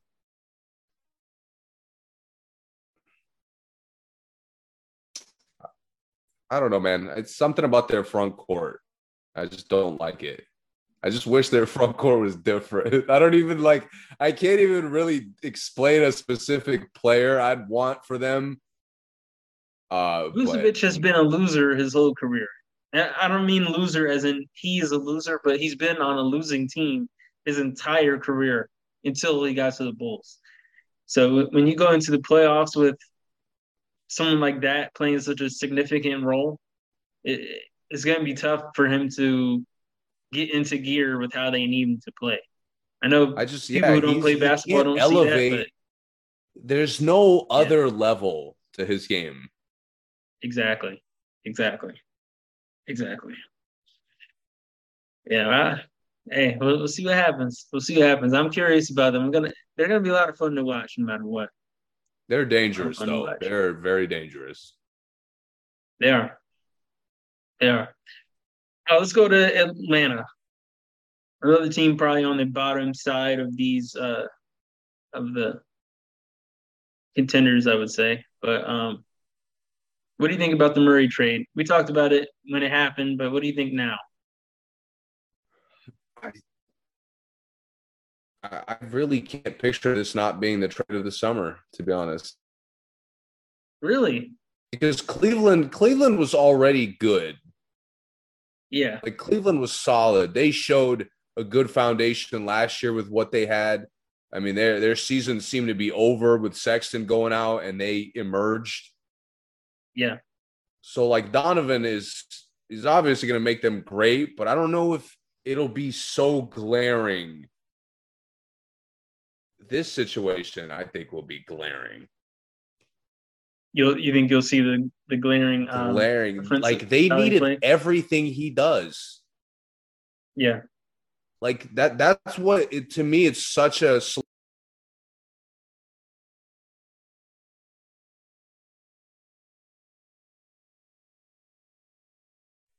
like everything that Murray did on the Spurs at a high level, he brings to Atlanta, and they need it. Yep. Yep. That's why to me, they're, they're such they were they were so close to me. He he brings a defensive intensity that has to spread throughout the roster. He Mm-hmm. brings a transition energy. He's a much more dynamic transition player than anybody Trey has had so far, Yeah. including John Collins. Yep. I mean, he himself is a lob threat. He's a threat to throw lobs. He makes Trey's game easier. He opens, he takes the ball out of guys' hands that shouldn't have the ball. Yeah. I mean, again, it's perfect in every way. I agree, man. I, I think people are discounting how good this team is going to be. Um, I think you have the guy who led the league in in total points and total assists, like for the last three years. You just add someone to make it easier for him. Like normally we see teams, oh, it's just going to be different. They're going to have to change their game. I don't think Trey has to change his game. No. I think if anything, he's just going to have more chances for open shots, more open shots. We mentioned um, when the trade happened too. Last season, playoffs, Miami did um, their strategy was to double Trey soon as he passed half court, and they had Jimmy Butler and uh, Gabe Vincent out there forty feet from the basket, him. doubling him. Yeah, and then when he would pass it, Huerter can score. Um, Bogdanovic took a bad shot. Uh, Collins wasn't all the way healthy yet, but Capela can't score off the dribble or score if you give him the ball where he can't just drop it in the basket. Um, DeAndre Hunter cannot score one on one at all. So they had a bunch of guys who were just standing around hoping that Trey gets more open. And now you can't double Trey because you have another point guard out there that can get Yes. everyone's shots, who can get to the basket, who you really can't pressure because he's so quick, he's so fast. Uh, he, he's a great finisher. His shot is getting better.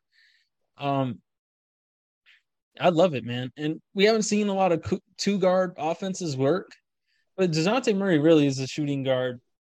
You know, he's a point guard in a shooting guard's body, but I mean, playing him at shooting guard isn't that weird. Like, um, There's a lot of wings who play like point, like not point forwards, but like point guards, to be honest. yeah, it is. Yeah. And I mean, you could argue Fox is in like that, is a in a similar Yeah. situation where Fox probably could be a two and be exactly how he is. I'd And, say um, uh, Jimmy Butler and Paul George are probably like the prototypes hmm to where they're not really. They never look like point guards, but they're obviously playing it. Yeah. And- And Murray's actually much more of a point guard than those guys. Mhm. and to your point, all the guys you mentioned after Trey getting double teamed, like best case scenario, they shoot and make it. Right. Now, now you're passing the ball. It's like the Draymond thing with the Warriors. You're passing mm-hmm. the ball to a guy who now could like play four on three. Yes. And oh, go ahead.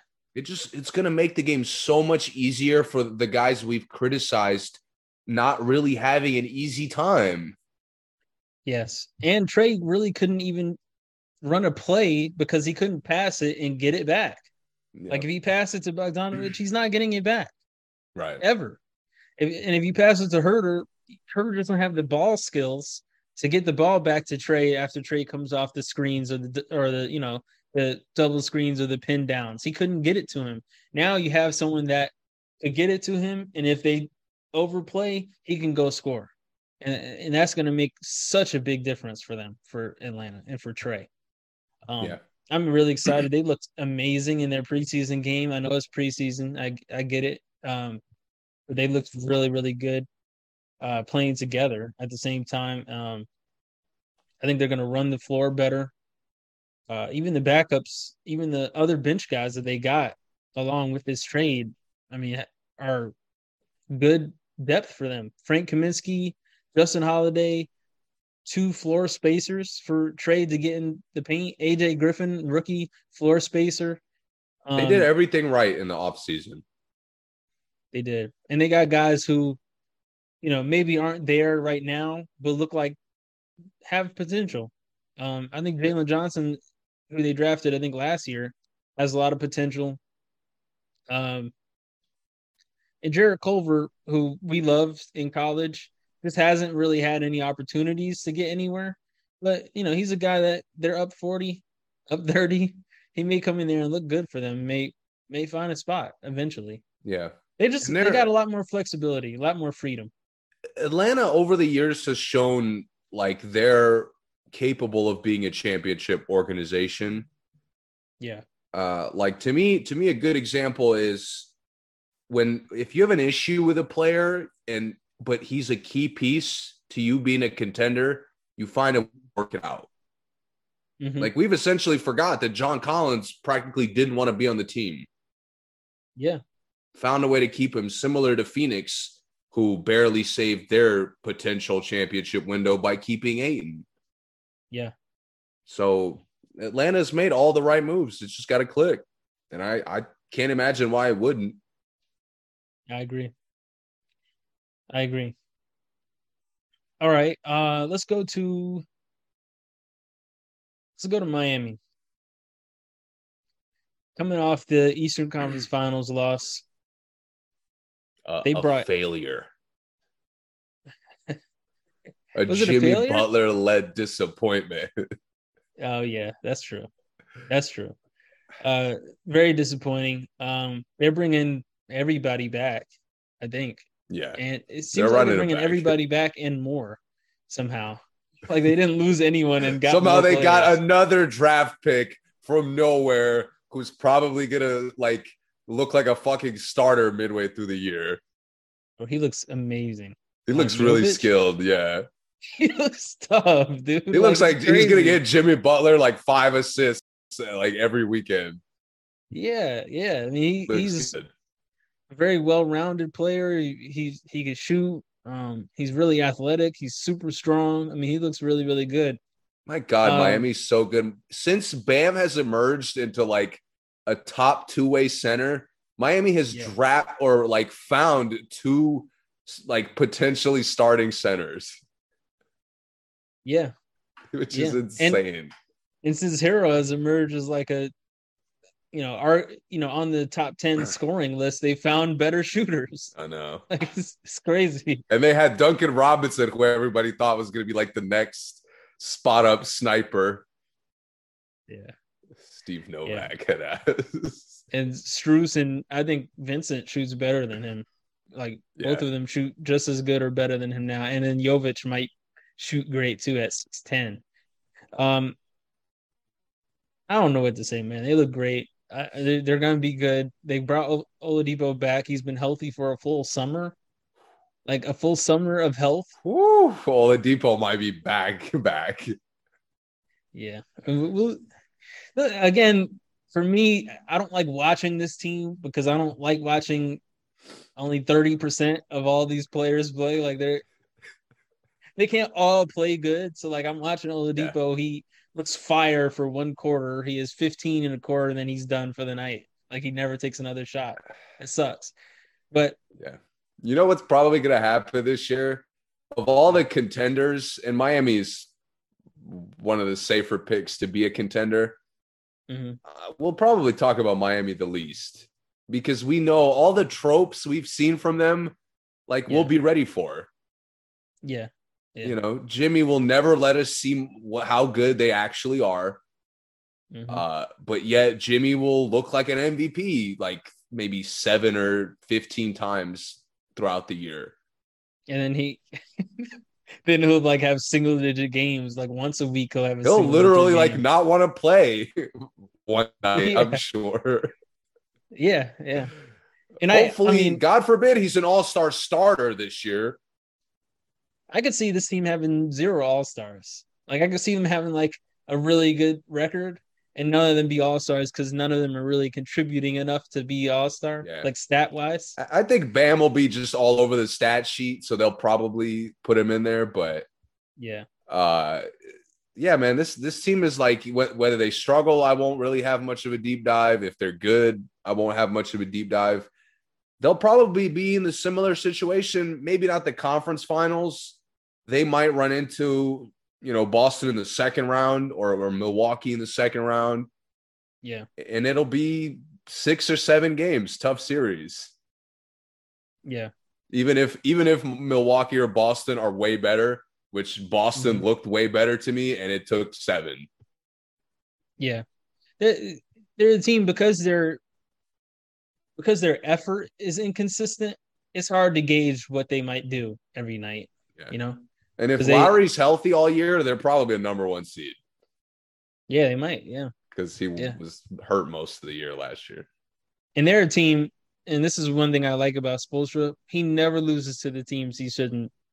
Uh, I know that he should beat. If he should beat them, they're gonna get beat. Like he, he knows, hey, we're playing Indiana. We can't lose this game. We're not losing this game. Which is Miami cool. only I, I like loses because they just pass the ball around yeah, they they lose because they need someone to step up and they just don't. Yeah, everybody yeah. just drives and kicks. Like you can't just kick. Right, exactly. And they'll yeah. get stuck all game doing that. Yeah, Jimmy will take 10 shots and then they'll, you know, they'll lose by four. I'm like, Jimmy, you could have took Duncan will come off the bench to take 11 and hit like none. exactly. Exactly. That's how they lose. And the thing is that they're not going to lose four times in a row like that. So because Jimmy is good enough to say, all right, I'm going off this game, and he just does it. Yeah. So, all right, let's talk about let's talk about Milwaukee. Is Milwaukee your favorite to come out the East? Yeah. Tell they're they're a very slight notch below what the Warriors are to the West. Okay. And meaning you don't care what happens in the regular season. You just know when it's winning time is winning time. Unless they're like, unless they're below a six seed, they'll be fine. Yeah. Uh, gotcha. I will say I was wrong. I thought, well, my first part isn't wrong. I think they have the best five man lineup in basketball with uh Jrue with Middleton. Stop. with Jrue, Middleton, Giannis, Bobby, and Brook Lopez. Okay. That that to me is better than any five man lineup in the league. That's a that's a big statement. My problem is I last year I was so confident in them that I thought if they lost outside of Giannis, they could lose one of those pieces and still go go toe to toe, which they did, but they weren't better than Boston without Middleton. Without Middleton, that's where they're they're not quite as impenetrable as the Warriors seem to be, mm-hmm. because their play style, which again they had the same play style limitations when they made the finals run. Yeah, but it just seemed like they learned from it. But I mean, you saw it. Middleton goes out, and you get to Boston, and we're living and dying with Pat Connaughton shooting threes. Right. Brook Lopez is not getting layups at all. Right. And that to me, like Middleton going out shouldn't mean that Brook Lopez gets no layups. Well, for me, I think that they're just not as versatile as they seem. I think just Greek Freak is just that unstoppable that Yeah. Giannis is kind of fools people. they they play to how you try to defend Giannis. But Yeah. it's not necessarily versatile. It's like, all right, well, are you packing the paint? Okay, we're gonna start lighting it, lighting you up. All right, are you picking on picking him up, you know, far from the basket? Okay, Bobby and Robin are gonna kill inside. It's like that, but it's not to the point where it's like, again, without Middleton, they still looks like the team that they still played the same that is as if Middleton was there and it Yes. wasn't good enough. Yeah. It's just not good enough. So I, I think that's the biggest thing. Um, but I, you know, I, I think Middleton he's been healthy Right. the rest Again, I think career, if that not five, if that five is healthy throughout the playoffs, they're going to the finals. Mm, okay, And if Mike, if Budenholzer isn't losing his fucking mind over Bobby Portis for some God knows why reason, yeah. Which is still the craziest thing. It's Bobby Portis should be starting on any other team dude, Budenholzer doesn't deserve a fucking ring as far as I'm concerned. for not starting To, Bobby. to dis, yeah, yeah, for limiting minutes of the most important bench player on the fucking team. Bro, he had Ibaka in there before Bobby sometimes He really last did. season. And Bobby just looks so dominant playing with Brook Lopez of all people. He does because when when you give Bobby the freedom to take jumpers, he's he's gonna be tough. Like he's really really hard to stop because his little jab step jumper is tough. It's like Yeah.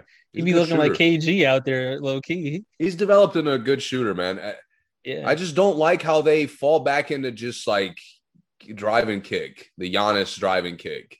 It's similar to Miami. Like you could be much more than that, hmm but you're dependent on Middleton's versatility for that and Drew's versatility.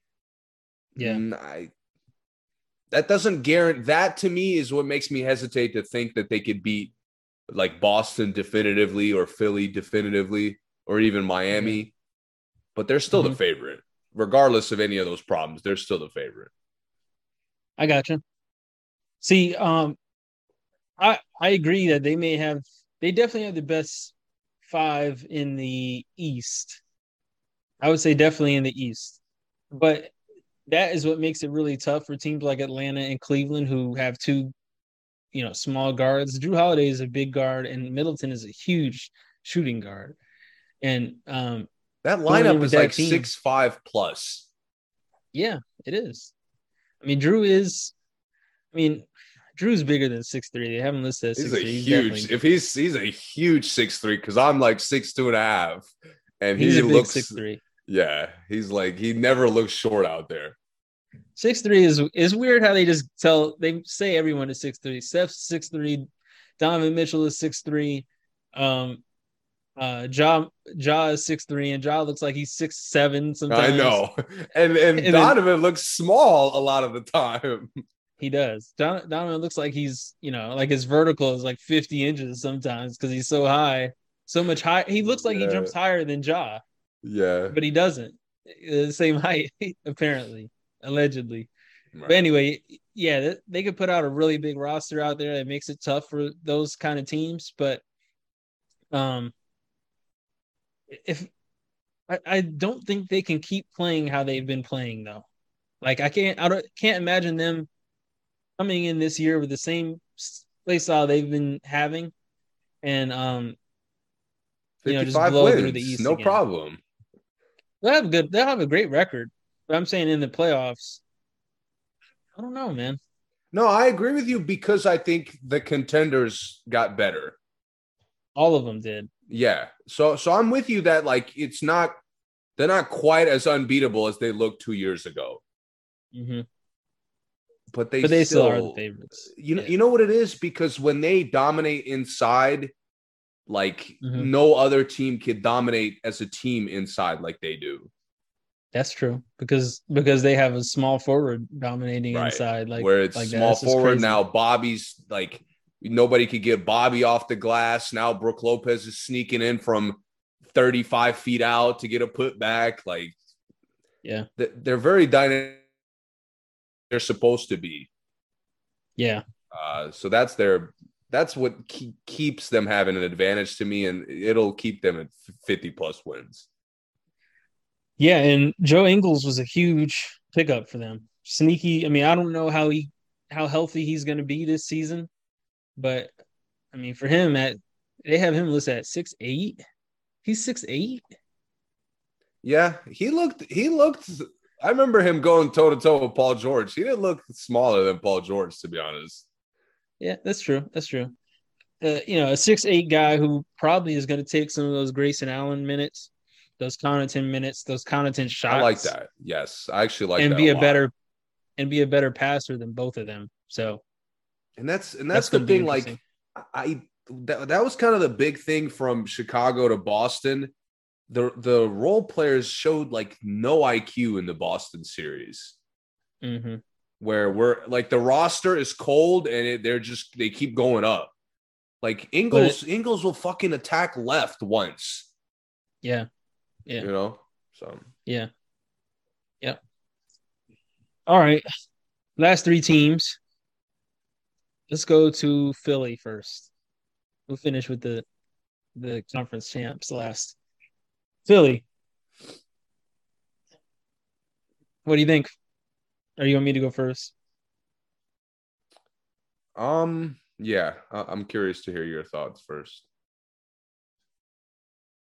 These are my favorites out the East. I, I think I think this team. Yeah.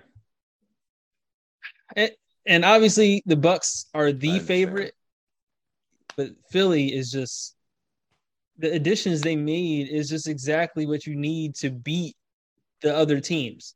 Like it, I don't know if they have what it takes to win a championship, but they have like exactly what it takes to come out the East. They added the additions they added Montrezl, great addition. They added De'Anthony Melton, great addition. PJ Tucker and um, Danuel House. I feel like they added somebody else. Uh, maybe not. But the guys they have coming back are just everybody, basically. Everyone they needed back, they brought back. The guys that they, the new guys they got, make everyone else's game easier. They spread the floor. They play lockdown defense. I just can't imagine like Thybulle out there with House and PJ and uh you know them picking up like full court. I'd be shocked if this already- team doesn't win 60 games.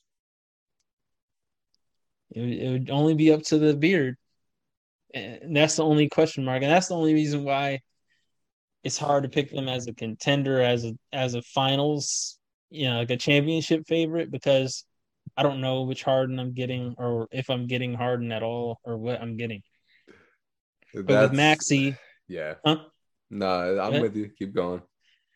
But with Maxey emerging as a you know solid 20 point a game scorer at this point, Tobias, I'm still not sure. I mean, we haven't been sure we get out of Tobias every night his whole career. Embiid is Embiid has been shaded for MVP like two years in a row now. And I just can't imagine him not coming out with a chip on his shoulder, man.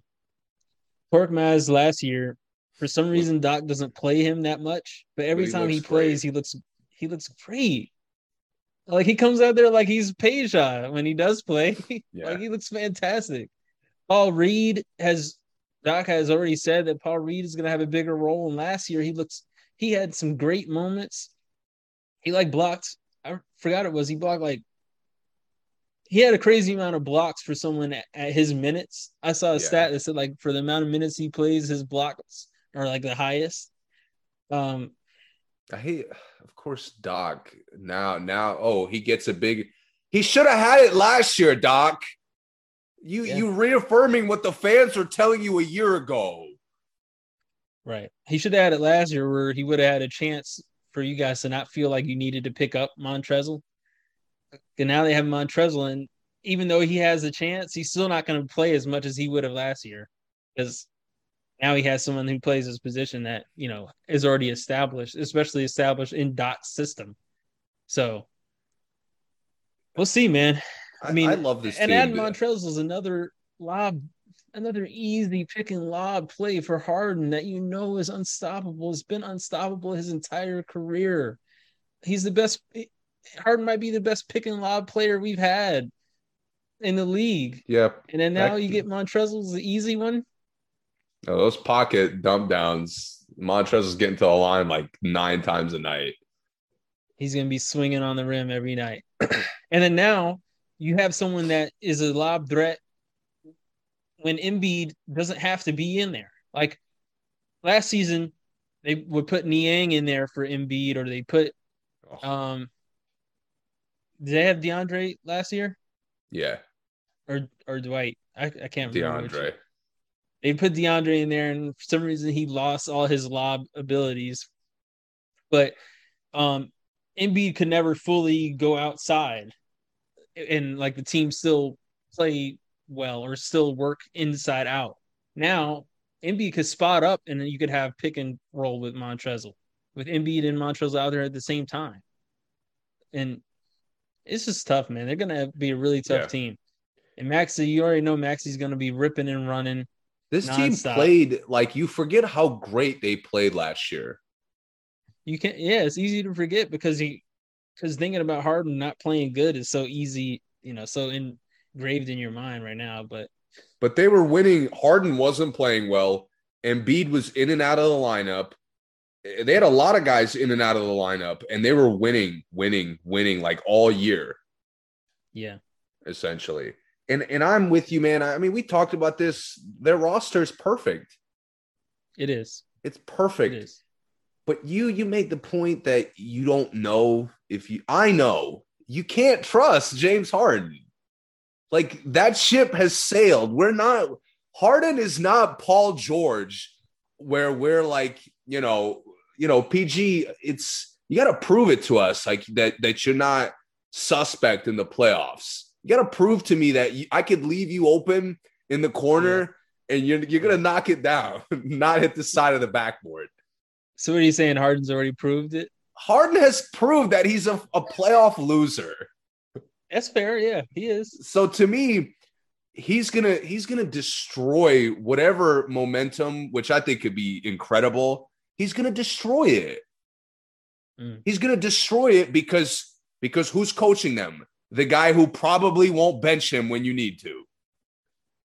Facts. That's a fact. This my biggest knock is not Harden because, like you said, their roster is, is good enough to bench him. Exactly. Yeah. The biggest knock on this team is fucking Doc. That's the biggest problem. I, right. I will never again pick Doc Rivers over Erik Spoelstra in, in a playoff series. No, you can't. You, you can't. can't. I would never pick him over uh, Mike Budenholzer, and I'm not even a gigantic fan of Budenholzer. I wouldn't pick him over Dwane Casey. To be Dwane honest, Casey is he really if you give uh let's say like a 90 overall roster to Doc Rivers and Billy Donovan, who's winning that series? Billy Donovan every time. Billy Donovan. Yeah. If Billy Donovan had this this roster, they would have already won. They would have won last year. they would have been a defending champs. Yeah. The Warriors yeah. have been desperately paying Poole. like we gotta we're a one piece away. Yeah. Yeah. No, but honestly, honestly, the thing is with those coaches, I know that they'll play to their roster's strengths. Mm-hmm. I have to question that with Doc. Yeah. And that terrifies me. Me too. It does. It does. And I just I can't imagine Doc doing that bad of a job this year until the playoffs. I, but he surprised me so many times. It's not going to yes. surprise me anymore. I I agree with you. Yeah, I'm with and you. Again, again, like they were the probably the best team in the East all year. Just about, yeah, most of the year. And they looked incompetent. Yeah. when especially when they needed to look good, they looked incompetent. When they needed to look good, they looked incompetent.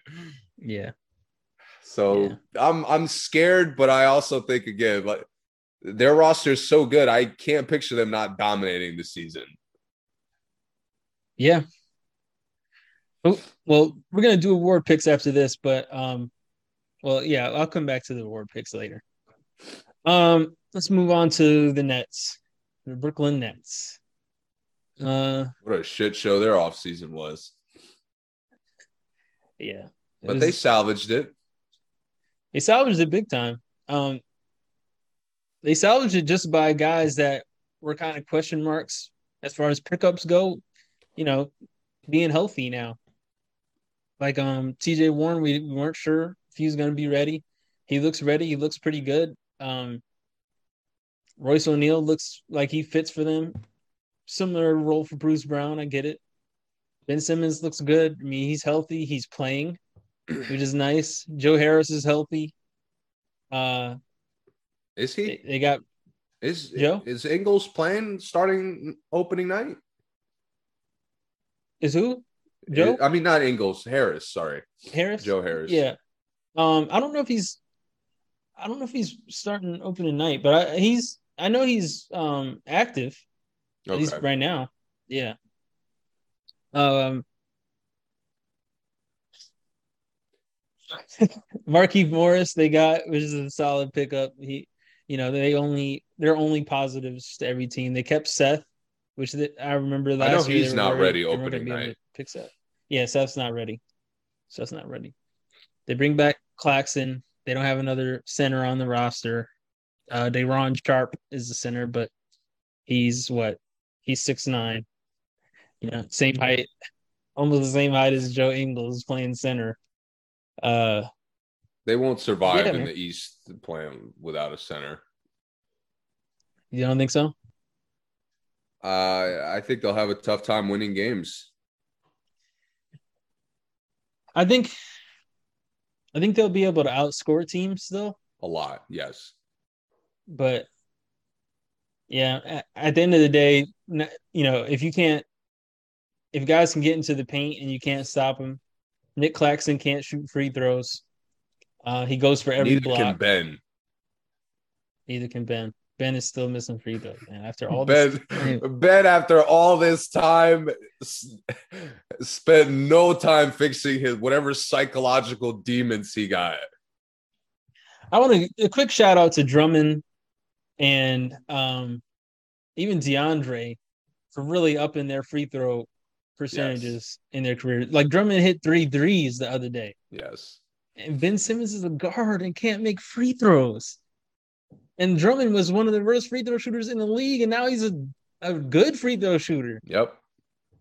Greek Freak, one of the worst free throw shooters in the league, and now he can go 100% in games. Yep. And Ben Simmons, you had a whole season off. A whole season off. Come on, man. The back was bothering me. I couldn't get him up. nah. Yeah.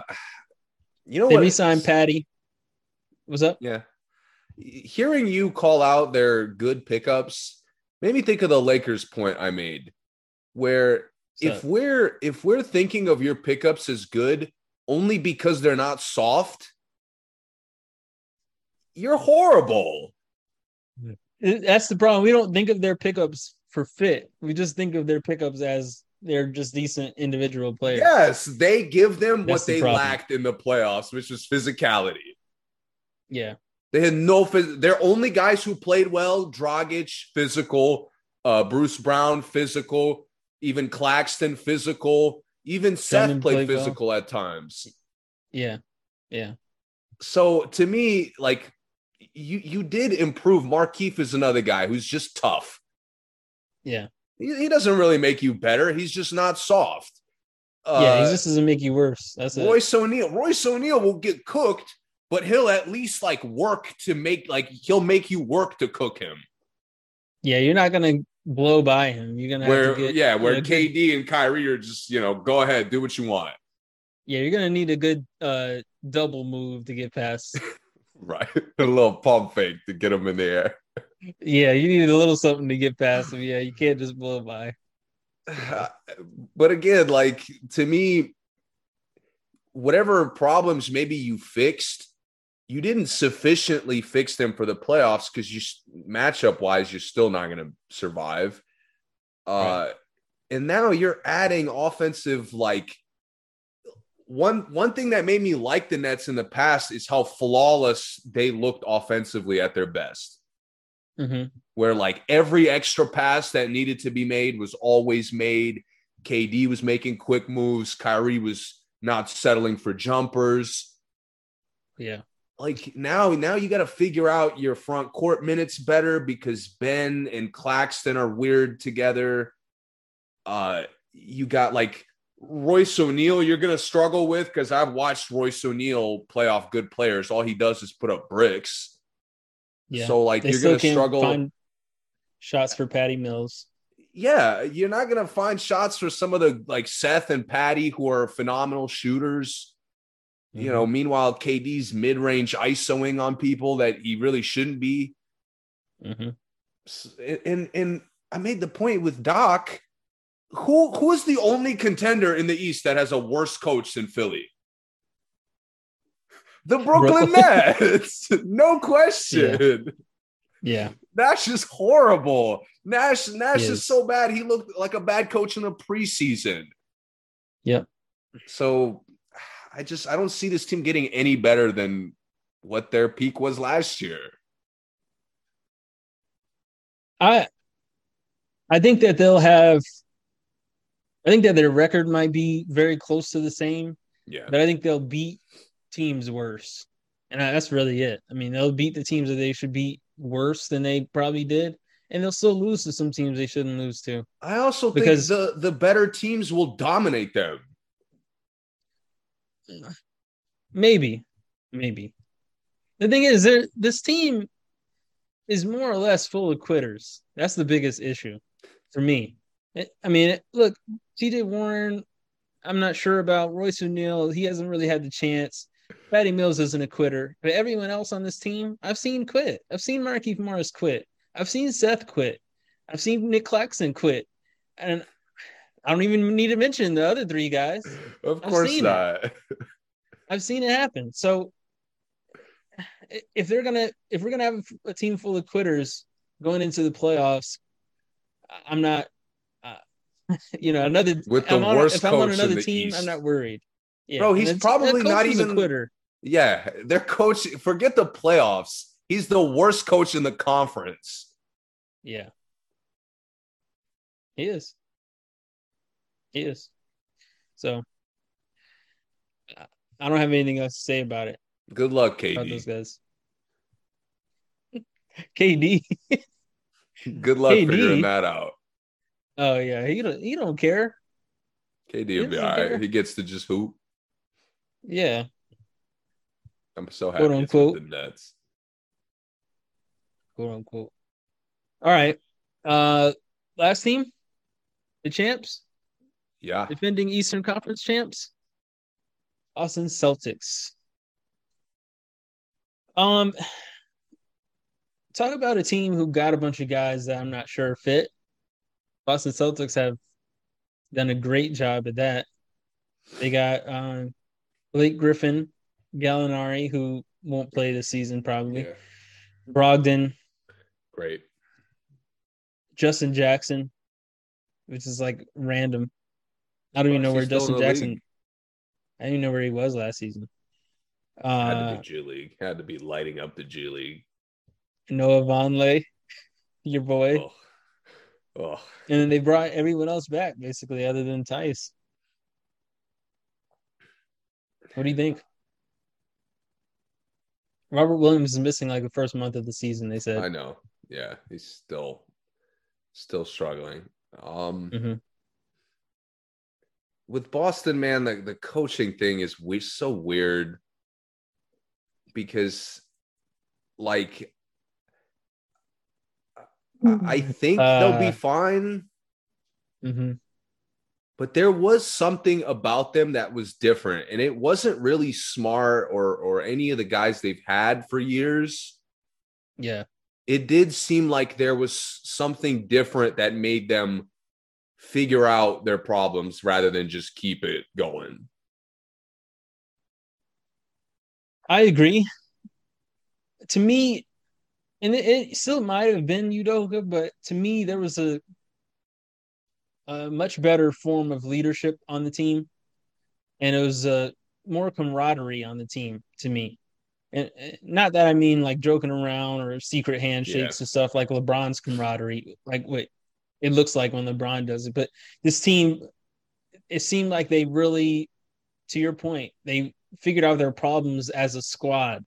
They felt more like a family uh, last season um, than what we saw under Brad Stevens, and and really that was my biggest issue while Brad Stevens was there. I just couldn't see that they, I couldn't see them building chemistry. And last year we really saw them build chemistry. Uh, but you could blow that up with getting a bunch of guys that don't fit on the team. Like Bro, you know, Brogdon we've been we've considered Brogdon a plug and play player for a long time, but I'm not sure if he's that plug and play for this team. Not necessarily, especially since they still don't have a point guard on the roster. Uh, I mean, Brogdon and White split that job. I, I would assume of not playing point guard, pretending to be the one. yeah, they do. Well, we White, saw White them... fooled a couple people into thinking he was the backup one. We saw what happened when he they needed him to be the backup one last season. It was a disaster. I mean, they only needed him against the best. They only needed it against the best team in the league. So I give him two, a slight well, pass. Miami too. Miami. I mean, he, yeah, they, right. Miami exposed him. He had a couple quarters where he looked great, but then any other time, it, listen to me. Yeah if, if I'm a front office guy and my top two players break a record in turnovers in the playoffs, I go and get a real point guard immediately. I don't go and get someone that I could still try to finesse into being point guard. That didn't work already.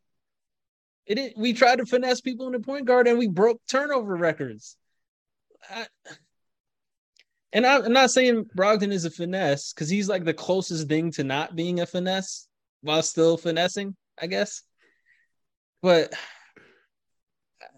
I don't know, man. it's it's gonna be interesting. They have a lot of firepower. I like the addition of Blake.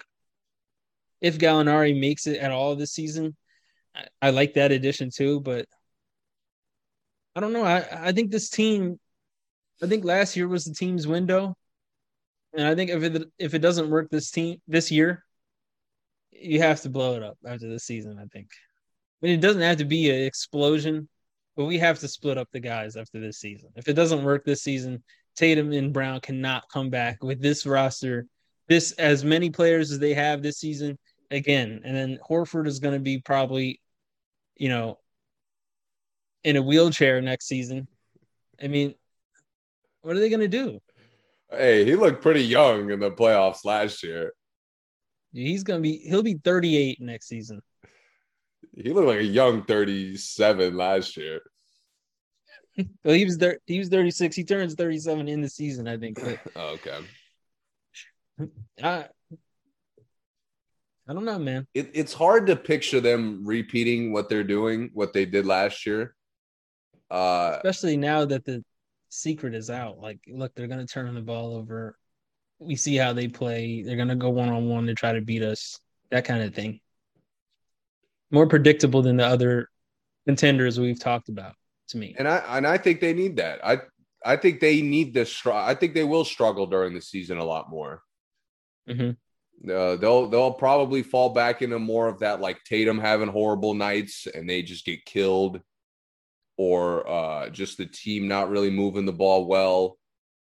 Mm-hmm. But the, the reason I this team's core has been together so long it has since so they were long. all rookies, basically. And last year, uh, you know, I give them some benefit of the doubt because last year it looked like a complete disaster. Mm-hmm. And they focused it all and became a contender over the course of the season. Yeah. Uh, so I, I don't think they're like like a danger of not being a top five, six seed. Mm-hmm. They're just not better than healthy Milwaukee. They're not better than healthy uh, Philly. They're not better than healthy Miami. Right. I, I think they have the. Go ahead. Their struggles are much more exposable than the other those other three teams. Yeah. And, and unlike the other teams we've mentioned that have made really good changes, they have they didn't fix anything that they did wrong last season. Like they already played good defense. Like Brogdon is a good addition to this team to what they do already, but I don't know if he improves anything that they did that they didn't do well already. That's that's the only thing that's tough. I mean, and I'm only I'm not trying to single out Brogdon. He's just the biggest pickup they got. I, I don't think Blake Griffin is going to be like that integral to the team, but um, all the other teams we talked about made a move to cure a cancer that they had. Right? They made a, mu- a move to cure some tumor that they had that stopped them from being in the finals. And this team just is like just added a bunch of guys. I don't know if they were a team that needed addi- additions. You said not the Nets. Yeah. Hmm. Simmons, I mean, I guess is an Ben is, elite ben defender. back. Yeah. Yeah, Ben's an elite defender. Y- You know, I, I will give them some credit. I also think their peak looked better than everybody in the East. I'll I'll agree with that, and it, I think it could look even better this season. Yeah, and and that's what like really surprised me as their run kept going because we were both you know negative on them when they struggled, but Yeah. they they would figure out like how to get back to moving the ball. Mm-hmm. That's where in they didn't do it against the Warriors, which again, the Warriors are a different like level. Yeah, But Warriors are a everybody else they league. played in the East, every time the turnover problem surfaced, they settled down. It, it went back. Smart is initiating the sets more. Derrick White is coming in and has the ball way more than he should. hmm So again, I, I, I trust that they'll figure out any kind of lingering issues they have. I just don't think they're like overwhelmingly better. They're in a similar situation like Miami. They're going to be in a tough series with any of the contenders. yeah. I think Atlanta even gives them a tough series. Yeah. to be honest. And it's a toss up, honestly. That's that's why I'm so excited for the conference because outside of Milwaukee, there's four or five teams that are could just be as good as each other at any given time. yeah, And I throw Atlanta and Chicago in that mix. yeah. I agree. I would uh, um a Boston Chicago series would be really fun to watch. Yeah. I mean, I think Boston would win, but it would still be fun. Uh, all right. Let's talk about award predictions. We went through every team, talked about all the rosters. Who is going to win six man of the year? Is is it a really is it hard to think about for you? No, I, I think Dinwiddie is like almost a lock. Dinwiddie? Okay. You don't think Poole has a, is a lock? It may come down to them two. No, I think Poole wins it. If he's still the same role, if he's the 30 minutes off the bench, which That's the issue. it seems like it's going to be, Yeah. uh, and if he qualifies, like if they don't, you know, if Wiggins goes out and they start him, which they they were pretty committed to not doing that last year. And and now I think they are, you know, the guys that they got make it easier for them not to as well. It's But, like but they also like Kerr is so goaded sometimes that he Mhm. takes the slightest risks that y- you'd never imagine. Like when Steph was hurt and Poole started in place for him even when Steph, even when he came back. when he came, like that was sick. Like, yeah. are you out of your like? Yeah. I- Ideally, if you had just worded that idea to me, I'd be like, dude, you are out of your fucking mind. Yeah. But I it know, looked yeah. like a flawless move for that the one game they really committed to it. it was like the it was the whole end of the series. Um But it, it was like uh wasn't it going into round one? and like he he didn't start, and then the next game I think he did, or like maybe he still didn't start. I think it was three games. I, I just don't remember. I don't remember which ones it was. I, I couldn't remember if it was Denver or it was the Denver series, I think. And then by the Yeah, I don't remember. I don't remember. But Yeah, I I know you're was talking about. But it was up. more than one game. It was definitely more than one game. yeah, and that's that's why Denver I remember looked so hopeless because like as Steph was getting better, they were still Yeah. getting destroyed regardless. Yep. And then he would come in and go crazy. No, but uh, Poole to me, back to the sixth man point. If he's Yeah. qualifying for the season in that role, absolutely. And and that's the that is the question. Will he qualify for that? I don't think he will. So I would probably agree with you on Dinwiddie. Um, Um, if I'm Steve Kerr, I'm scared to start him for like a week just to just because he might go get so hot he'll never relinquish. All of a sudden, Clay will come back like Clay will come back and they're like, "Yo, Clay, like you got to lead the second group." yeah, I mean, even when Clay came back this year, it was tough. Like you could tell that Clay couldn't. He wasn't Clay used to playing missed with being the second best shooter on the team. That's what he missed. Yeah, yeah, yeah. Um, yeah, I, I'm with you though. I think Dinwiddie probably has the best shot. I think that um, I don't think the Clippers guys. I don't know who's going to be six man on the Clippers, but they have three guards that could all Yeah. be six man of the year capable. I think at their best, the too much balance. Yeah, I was gonna say it's too much balance, and Kawhi is never gonna let them be that great. Like, because if they're a six man, they're gonna come in and play with Kawhi. He's not gonna That's- let them yeah. get anything. He's not like letting Kennard run the show for like more than a play. Yeah, it- yeah, exactly. Or like Reggie's not getting Reggie Jackson's not getting 15 shots with Kawhi. Oh, there. Reggie, if Reggie's cold this year, he might not be not be on the roster by the end of the season. exactly. Yeah. Um. Yeah, I don't. I don't really see anyone else who has Nah. somebody off the top of my head. I'm trying to think who who's six man for. Would be six man for New Orleans? They got no, nobody really. I guess nobody It special. could be Graham. Nah, he won't win it. He won't do Yeah. enough. Yeah. Yeah. Yeah, I- I'm going with Dinwiddie too. I think that's a good pick. Very good pick. Um, okay. Defensive player of the year. Who you got? This is a tough one. Yeah, man. You'll be surprised who I pick. Yeah, let me let me hear your picks. Or your it's gonna be Bam. I think Bam's gonna win it easily. I think he's been trying to win it, but he I was think very that close this past year. He was close. And Smart has been due for it. So I, I think Yeah. that they're kind of like catching up on who's been due for it. Like Smart should have won two of Gobert's, and Bam might maybe he should have won last year's.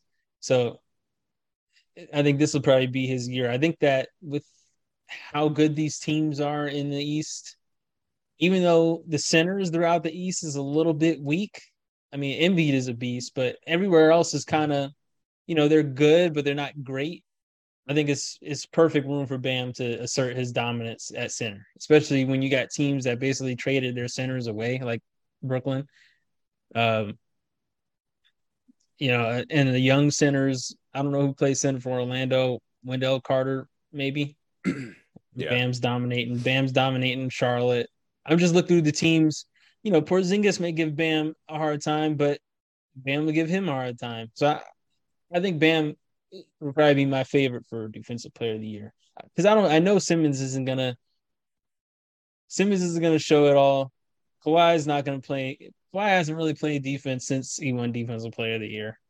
Um, Outside of like a flu- a few uh, stretches of trying on Luka. Right.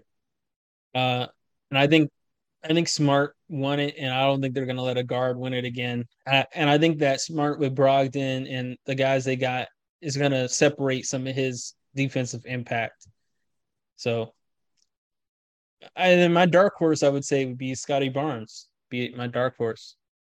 I think Yeah. that people really hone in on his defense. So I think when you kind of already tell people to watch out for your defense, they do it. So I think he's gonna have a shot. I'll give you a hot take because you, I just you pick two of the better like defensive situations in general, and Mhm. both of those guys like they're kind of the core of the defense. I'll give you a super hot take. Dark horse is Jarrett Allen Hmm. Yeah. because I think possible. Cleveland. I don't think Cleveland is gonna try to like really run and gun with everybody. hmm uh, because they're much more they have much more depth. I think they could have much more versatility. So Yeah. I think having small guards, you're gonna be funneling people to the rim. Right. And Allen is a much higher IQ player. He's a much better uh, pluck guy than people give him credit for. He He uh, he contests without fouling really well. Yeah. So I think you know, hopefully he's healthy all year. But if he's playing 82 games, he'll be in the conversation. I think. I completely agree. And we talked off air the other day. Um, blocks is a stat that people don't really look at with skill, and um, it's a tough stat to keep getting because once someone knows you're a good shot blocker, they're not going to keep driving to you. Yeah. But Jarrett Allen shows every single year he's an elite shot blocker. He may be in as far as what I've ever seen in basketball, he may be the most skilled shot blocker I've seen in my lifetime. Um, just the the amount of dunks he blocks is just crazy. He blocks more dunks than anyone I've ever seen. I know. It seems like every week he blocks a dunk. He's blocked two dunks in the preseason. And he he like surprises you where guys who are stronger than him and have like a head start on him, like he meets them up top and and wins the strength battle. He does. Where like Yes. normally if if Jaylen Brown's like approaching the rim, it's over. Like Giannis is getting punched on, but but Allen finds a way to you know get a piece on it. So he's he's really He good. Yeah. Yeah, that's a great pick. All right. Um, let's go to let's go most improved. Who do you think has a shot at most improved?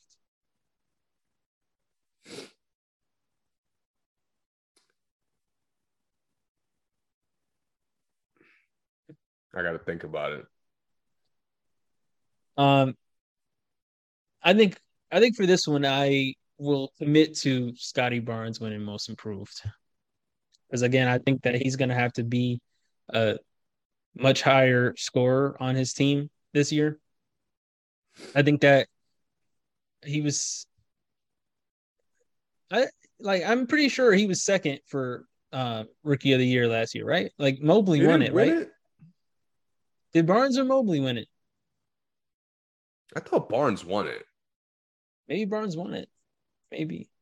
I, I think he's gonna have the biggest increase in stats though, as far as all the other definitely all the rookies. But I'm looking around, you know, maybe Poole will have a chance to win it since they really rooked him of it last year. But I'm looking at the younger guys. I don't really see anyone taking that big of a step forward like uh like Barnes. Well, so I don't know. What do you think? You I'll give you another dark horse candidate. And again, didn't see them a ton last year, but at their best, he was the Mhm. centerpiece. Mhm. Kevin Porter, who just got paid, by the way. Mm, yeah, yeah, maybe. I think he's a guy of all the talent that Houston has, like for them to possibly capitalize on that, he has to be great. Yeah. The other guys are kind of a toss up as far as how good they are and what their role is going to be. But Porter has to emerge as as at least an on the floor leader for them. He does. And you know, I, I think that another and Scottie did win um he did win rookie of the year, but so did Ja and Ja won most improved. So we we obviously know we know how that goes. But uh I, I think that Jalen Green is another one who has a shot on that team. Someone on that team is gonna have to take a big step forward. Yeah. Um, and Jalen Green really didn't get a lot of love last year as much as I thought maybe he should have, since he broke only one who broke a rookie three point record. I mean, Donovan did that for the Jazz, and it was a big deal. Obviously, because the team was winning, but Jalen did the same thing, and like no one cared about it. So I think it may not even be as far as points, but impact and just more notoriety to it may bring him up to uh, a most improved win too. But those, I mean, it's a really good pick. I think Porter Jr. definitely has a shot because he's someone who probably could average 18 and 10 on this team. I know. 18 and 9, something like that. Very, very possible. All right. Um uh what's next? Coach Rookie of of the the year. year. Oh, rookie of the year. Yeah, we'll, we'll do coach of the year last. Rookie of the year. Who who you got? Uh, I, I think, and this I guess will be for me a hot take. I think Jabari Smith. Really? I'm I'm trusting whether Houston's good or not, they're going to be running, Yeah. And the stats the stats are piling up. The the hot highlight putbacks, he's getting three minimum. Okay. Uh, I think the narrative will be there. I think if they improve, that'll boost his narrative. I think how again the one thing I could depend on him is he's going to be flying up and down for the lobs, for the easy layups, for Yeah. the the dump to dump down to the rim, punching on somebody. Yeah. Uh, I think it'll be similar to Scottie Barnes, where his numbers will look better than he probably is at this point. mm-hmm. But just the fact the contribution will be, I, I imagine, pretty good. I like that. I like that. I think that's. I I would really like if that happened. I, it's just gonna be tough. There's a lot of a lot of scorers on that team. It's gonna be interesting though. But it doesn't take a lot, you know.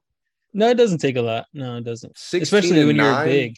16 and Yeah. 9 and if the other guys are not carrying like maybe if Banchero is carrying Orlando but like I, I doubt we're getting that year one Right. And when you're big, as long as you have the rebounder numbers too, it, your your scoring numbers look better too. I know So, Um, I'm gonna go with I'm gonna go with Mathurin because I do think that of all the players, he probably will have the most opportunities to fail or opportunities to just like be let loose, I guess. Especially if Indiana's tanking, which they may be tanking and I still have a good record, like decent record. Um, probably I think he's capable of getting 20 points a game, 20 plus points a game. But uh like I said, Pacers might be terrible, but I, di- I think Benedict Mathurin is going to have a really, really, really good shot at it. And it'll suck if it's like a gimme, but I, I mean, it'll look like that because the Pacers won't be trying to win.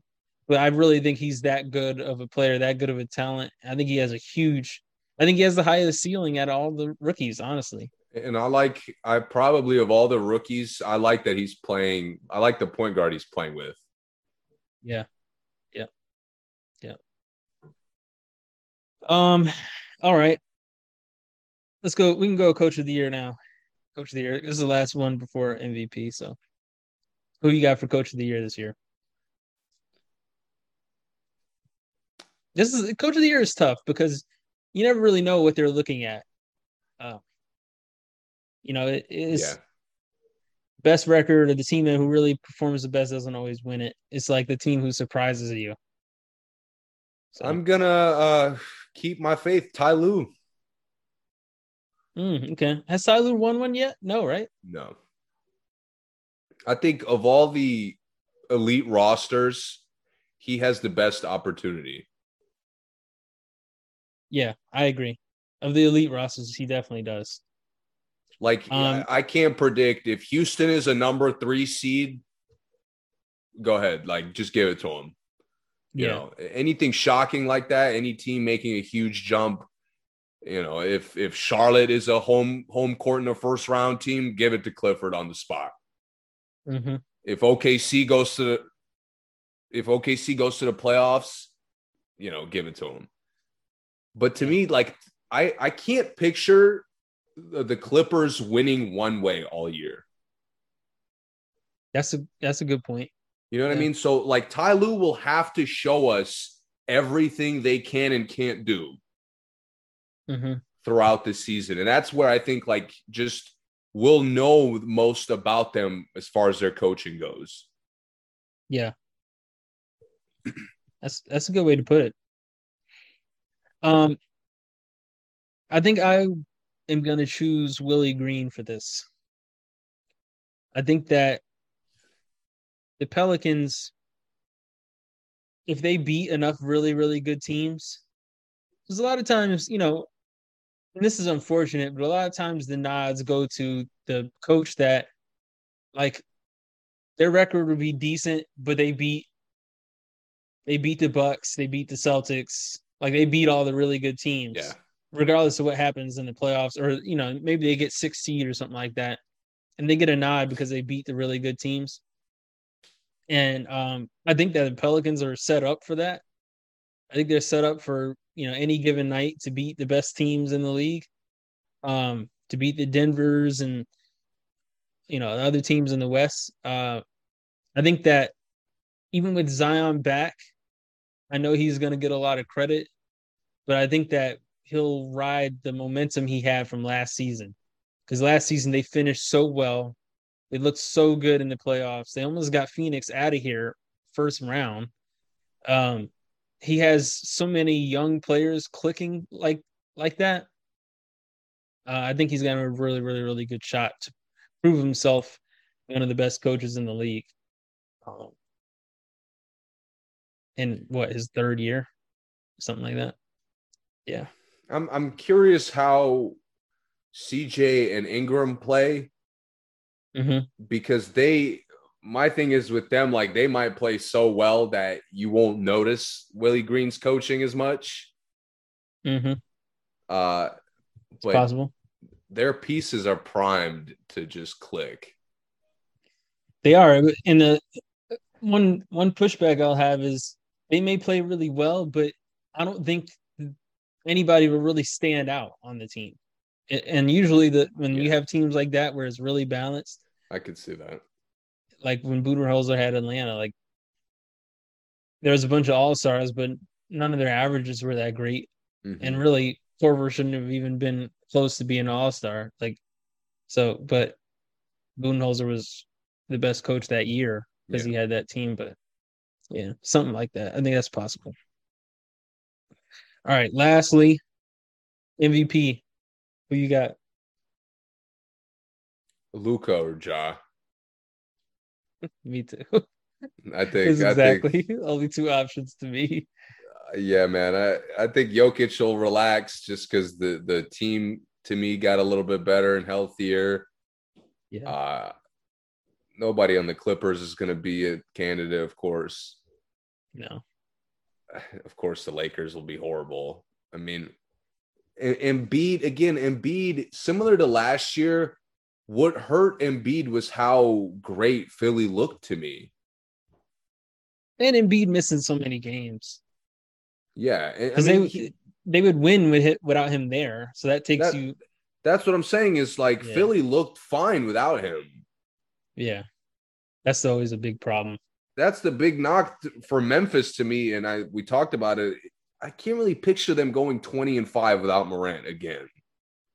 Definitely not. Not with this West. Right. But if Morant uh, is there all year, I mean, the momentum, he just his transition game, like now you can't take fouls. Good God.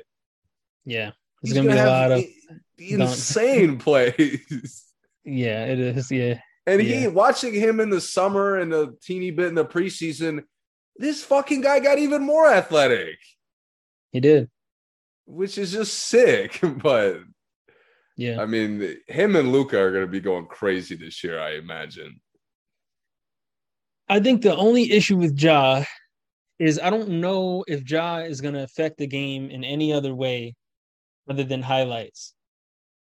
And I I think that he might, but I know Luka is. Like I know Luka is still going to be a triple double threat every night. It- you know, at, at minimum uh double double. But if Ja is giving me 20 25 and 3 and three, I, I just don't know to the voters. I don't know how that looks. I mean, I think he'll have the most dunks. He'll have probably three highlights a night, especially with the take foul. Um, but I just don't think I don't think he'll have the overall impact on the game that he needs to be MVP. That that's my only reservation. Now I had him I already had him written down as my MVP favorite. So I'm not saying that I don't you know that I don't think he'll still win MVP. I just don't think um I think that's the only problem he might have. He won't affect the game as much as Luka will. And worst part is Luka's stats say he affects the game, but when he's if you're really watching it, to me, Ja is more of a point guard than Luka is. He absolutely is. Because uh, Ja has that like desire to get people the, the roster the ball, not just the assist or the mismatch. Exactly. Uh, yeah. Where where I'll give him some credit is I think like Clarke is a 20 and 10 threat exclusively because of Ja Morant. I agree. Like there's nights where Clarke will get you 18 points and it'll be off nine Morant assists. Yep. Yep. To me, like they they became more of an inside out team as the year went on, which I really liked, which mm-hmm. kind of opened up. And you saw in the playoffs, like Jackson still takes too many jumpers, but he is yeah. posting up. He is getting to the left hand. He's trying to get inside a lot more. Mm-hmm and that to me is where if they keep building on that, I mean, Morant's going to be top five in assists by default. He should be, yeah, uh, yeah. I, I, you would think so, yeah. And, and the thing is, they're one of the few teams that I watched, and we all watched, like truly evolve the whole season. Yeah. Like, I think Memphis and Boston and Memphis was you know only a few games from almost you know making it to the finals, uh, but Memphis and Boston are the only teams that truly evolved the whole season. Like I went, I saw them be great, saw them be terrible, saw them finally catch their stride. So I do think that as a team, they may find a way for Ja to really um, be that for them, be the real pillar for them. I'm just not so sure. I'm not sure. And like you said, you can't picture them going 20 and 5 without him again. I think because they did when he came back, he didn't need to do anything but score. Like yeah. he didn't need to pass the ball, he didn't need to get rebounds. Uh, we just needed to get buckets. And you know, he went and got crazy blocks and all that stuff just because. So I think he can do that again. I'm not sure if he can do the, you know, I, am the guy Give me the ball. I got. I also there also there's also a wild card guy that Luka doesn't have to deal with. Luckily for him, like Dinwiddie could be sixth man, but there's nobody oh, in yeah. Dallas that could play so well that it'll touch Luka's MVP candidacy. Like Brunson did. Yeah, I mean, even yeah. Brunson to me was great, but he never like he never showed Dallas as elite without Luka to me. Mm-hmm. But like so Brooks, similar, similar situation is Ja. Just not individually for Brooks to me sometimes played so well that it looked like he it almost looks like he's trying to take like how important Ja is away from the team. Bane too. I mean Bane they, too. Bane was Bane would yeah. play so well. He'd be like a cutting threat without Ja and only a mm-hmm. shooting threat when Ja was playing. Dude, in the first half of the season, Bane was running away with most improved. Remember, like the first, yeah. Well, I shouldn't say half, but first third, like third, yeah. He was just yeah. crazy. Like, wow, Bane is like, who is this guy? He came out of nowhere. He's obviously the most improved player. Like he was running yeah. away with it. So yeah, um, I remember, and and that's where I think like maybe I'm a little more old school with the MVP. Like Luka is the overwhelming favorite because he fits yeah. the current criteria. He'll have he'll lead the team in every fucking stat category. He'll carry them to 80% of their wins. Yeah. With Ja, it'll have to be the like the 2015 Steph, where the team is so good that Ja really is only averaging 24 and like seven. Yeah. But he's the catalyst for, let's just say, a number one seed by like seven games. Yeah, I and got you. everybody's playing well. He's the most dominant and best player on the best team. Yeah, that to me is kind of the scenario where he'll really he could really win that over Luka, but just like a stat for stat battle, no chance. That's the problem with MVP now. It's it's been diluted to Yeah, no, one right. really knows what it Guys like. Luka and Jokic are and Giannis are gonna be the MVP favorites for like the next seven years. Gian, I mean, Jokic was a seven seed last year, right? Like six, seven, yeah, Six seed, and they. Oh yeah, he wasn't. Yeah, the they didn't play So the there was six seed. yeah, There was six seed, and he won it. yeah. And, and I mean, I, I really wish they limited stats. the. You got to have home court in the first round. Like set some kind of standard. I know, like, like I wasn't really mad at Russ winning it when they were fifth because they were just exclusively Russ. Yeah, But I guess Denver was too. So, but six is And- low to me. Like and- six is just crazy low. and Russ broke records. I mean, Jokic broke records too. It's just, it's tough. It it is tough. It's tough to really say, say what it is. It, I I would prefer that they won like one of the, one of the stat champions, like stat championships with it. Like you, if you're not like steals leader, assist leader, um, or at least like top five in scoring. But now it's just like if you just have a really balanced triple double, you're gonna be an MVP candidate, and that's that's whack. But um, Yeah.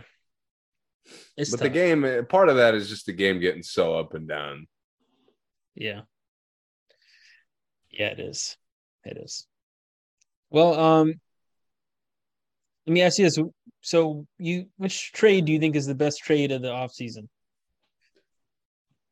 Going My into the gut- season? My gut tells me Atlanta. I agree. I agree. Which uh returner from injury makes the biggest impact? LaVine. And we, Well, I guess Who? this LaVine doesn't count because he played. yeah, and, and I don't mean just the biggest impact, but is the biggest deal for the team, I should say. Not like who I- will I have mean, the best stats, but You're not gonna like it, but Kawhi. yeah, I figured I figured you were gonna say Kawhi. I'm gonna go with um I'm gonna go with Murray. Jamal Murray. Um I like that. Yeah, I mean that's that's easy to me. I that's why I really hope. I don't really want to see Jokic as like the the overwhelming MVP guy. I, I hate watching them play when he's like that. I know, Honestly. Like because you can see like yeah they'll win 45 games and it won't it won't fucking matter at all Yeah. because Jokic is enough for 45 with just G leaguers. Uh, Yeah. but they Yeah. need they need another dynamic because they got to the playoffs and just looked rough. Yeah, it, and I- I think the only reason why I say Murray too is that Murray makes them the makes them a contender, but Kawhi came back, and it's really everything else they did that makes them a contender. You know? you know what's funny is Kawhi coming back is like um is like for status for the Clippers because they play to me they played like a contender all last Mhm. year. They just Yeah. weren't considered one because they're not considered good enough.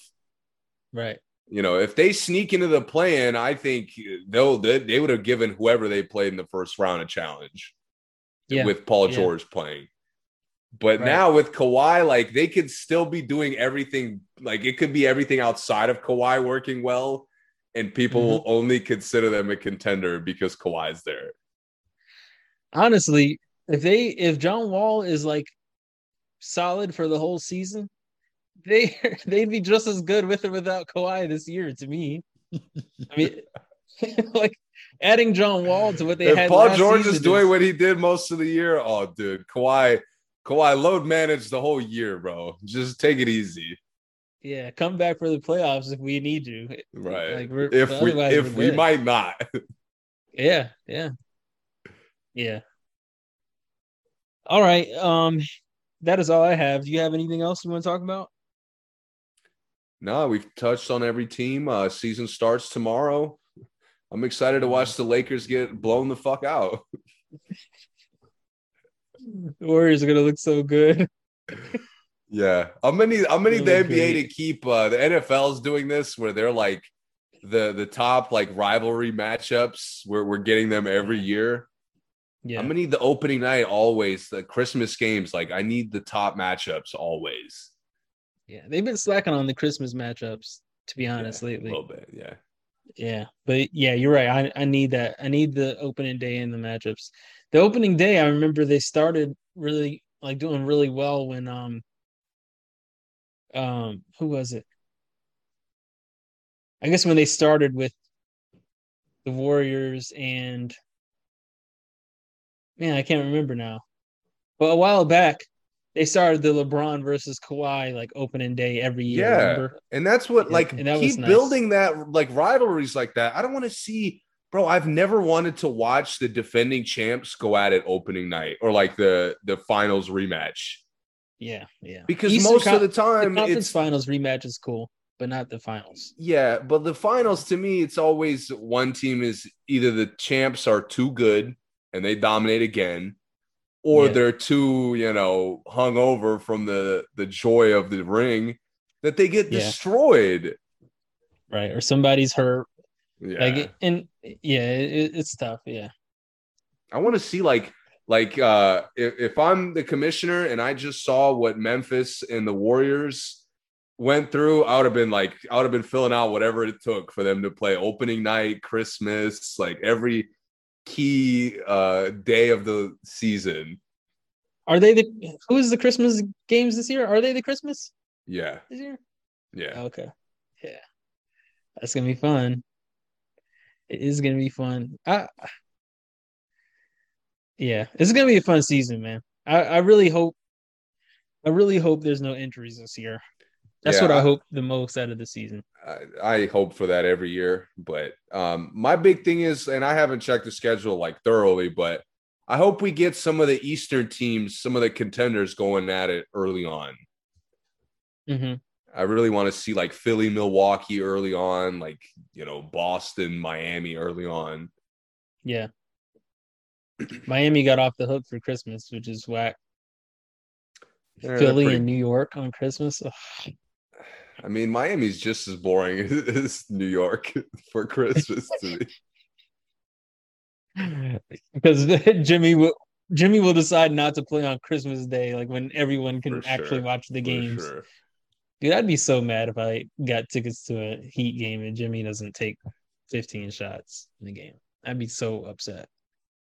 But I don't think I could go. If I was like a full time Miami fan with Jimmy there, like his tenure there, I would have been just so miserable. just wait till the playoff game. Scream- every other playoff screaming game. every playoff game. Like, oh God, couldn't be me. Yeah. Yeah. But all right. Uh thank you guys for listening. Um next time we talk, NBA will have started, which is great. Yes. Uh We will be back So- on football uh over the next will, yeah. in the next Yeah. week or two. It's ramping up, is getting good. Some, some crazy stuff going on. yeah, yeah. MVP race is is getting a little bit foggy now. I mean, it's like two players now and everyone else. Yeah. but um, we'll talk about that later. But yeah, again, thank you for listening. Please subscribe, follow us, all that stuff. Uh, you know where to find us, and talk to you guys next time.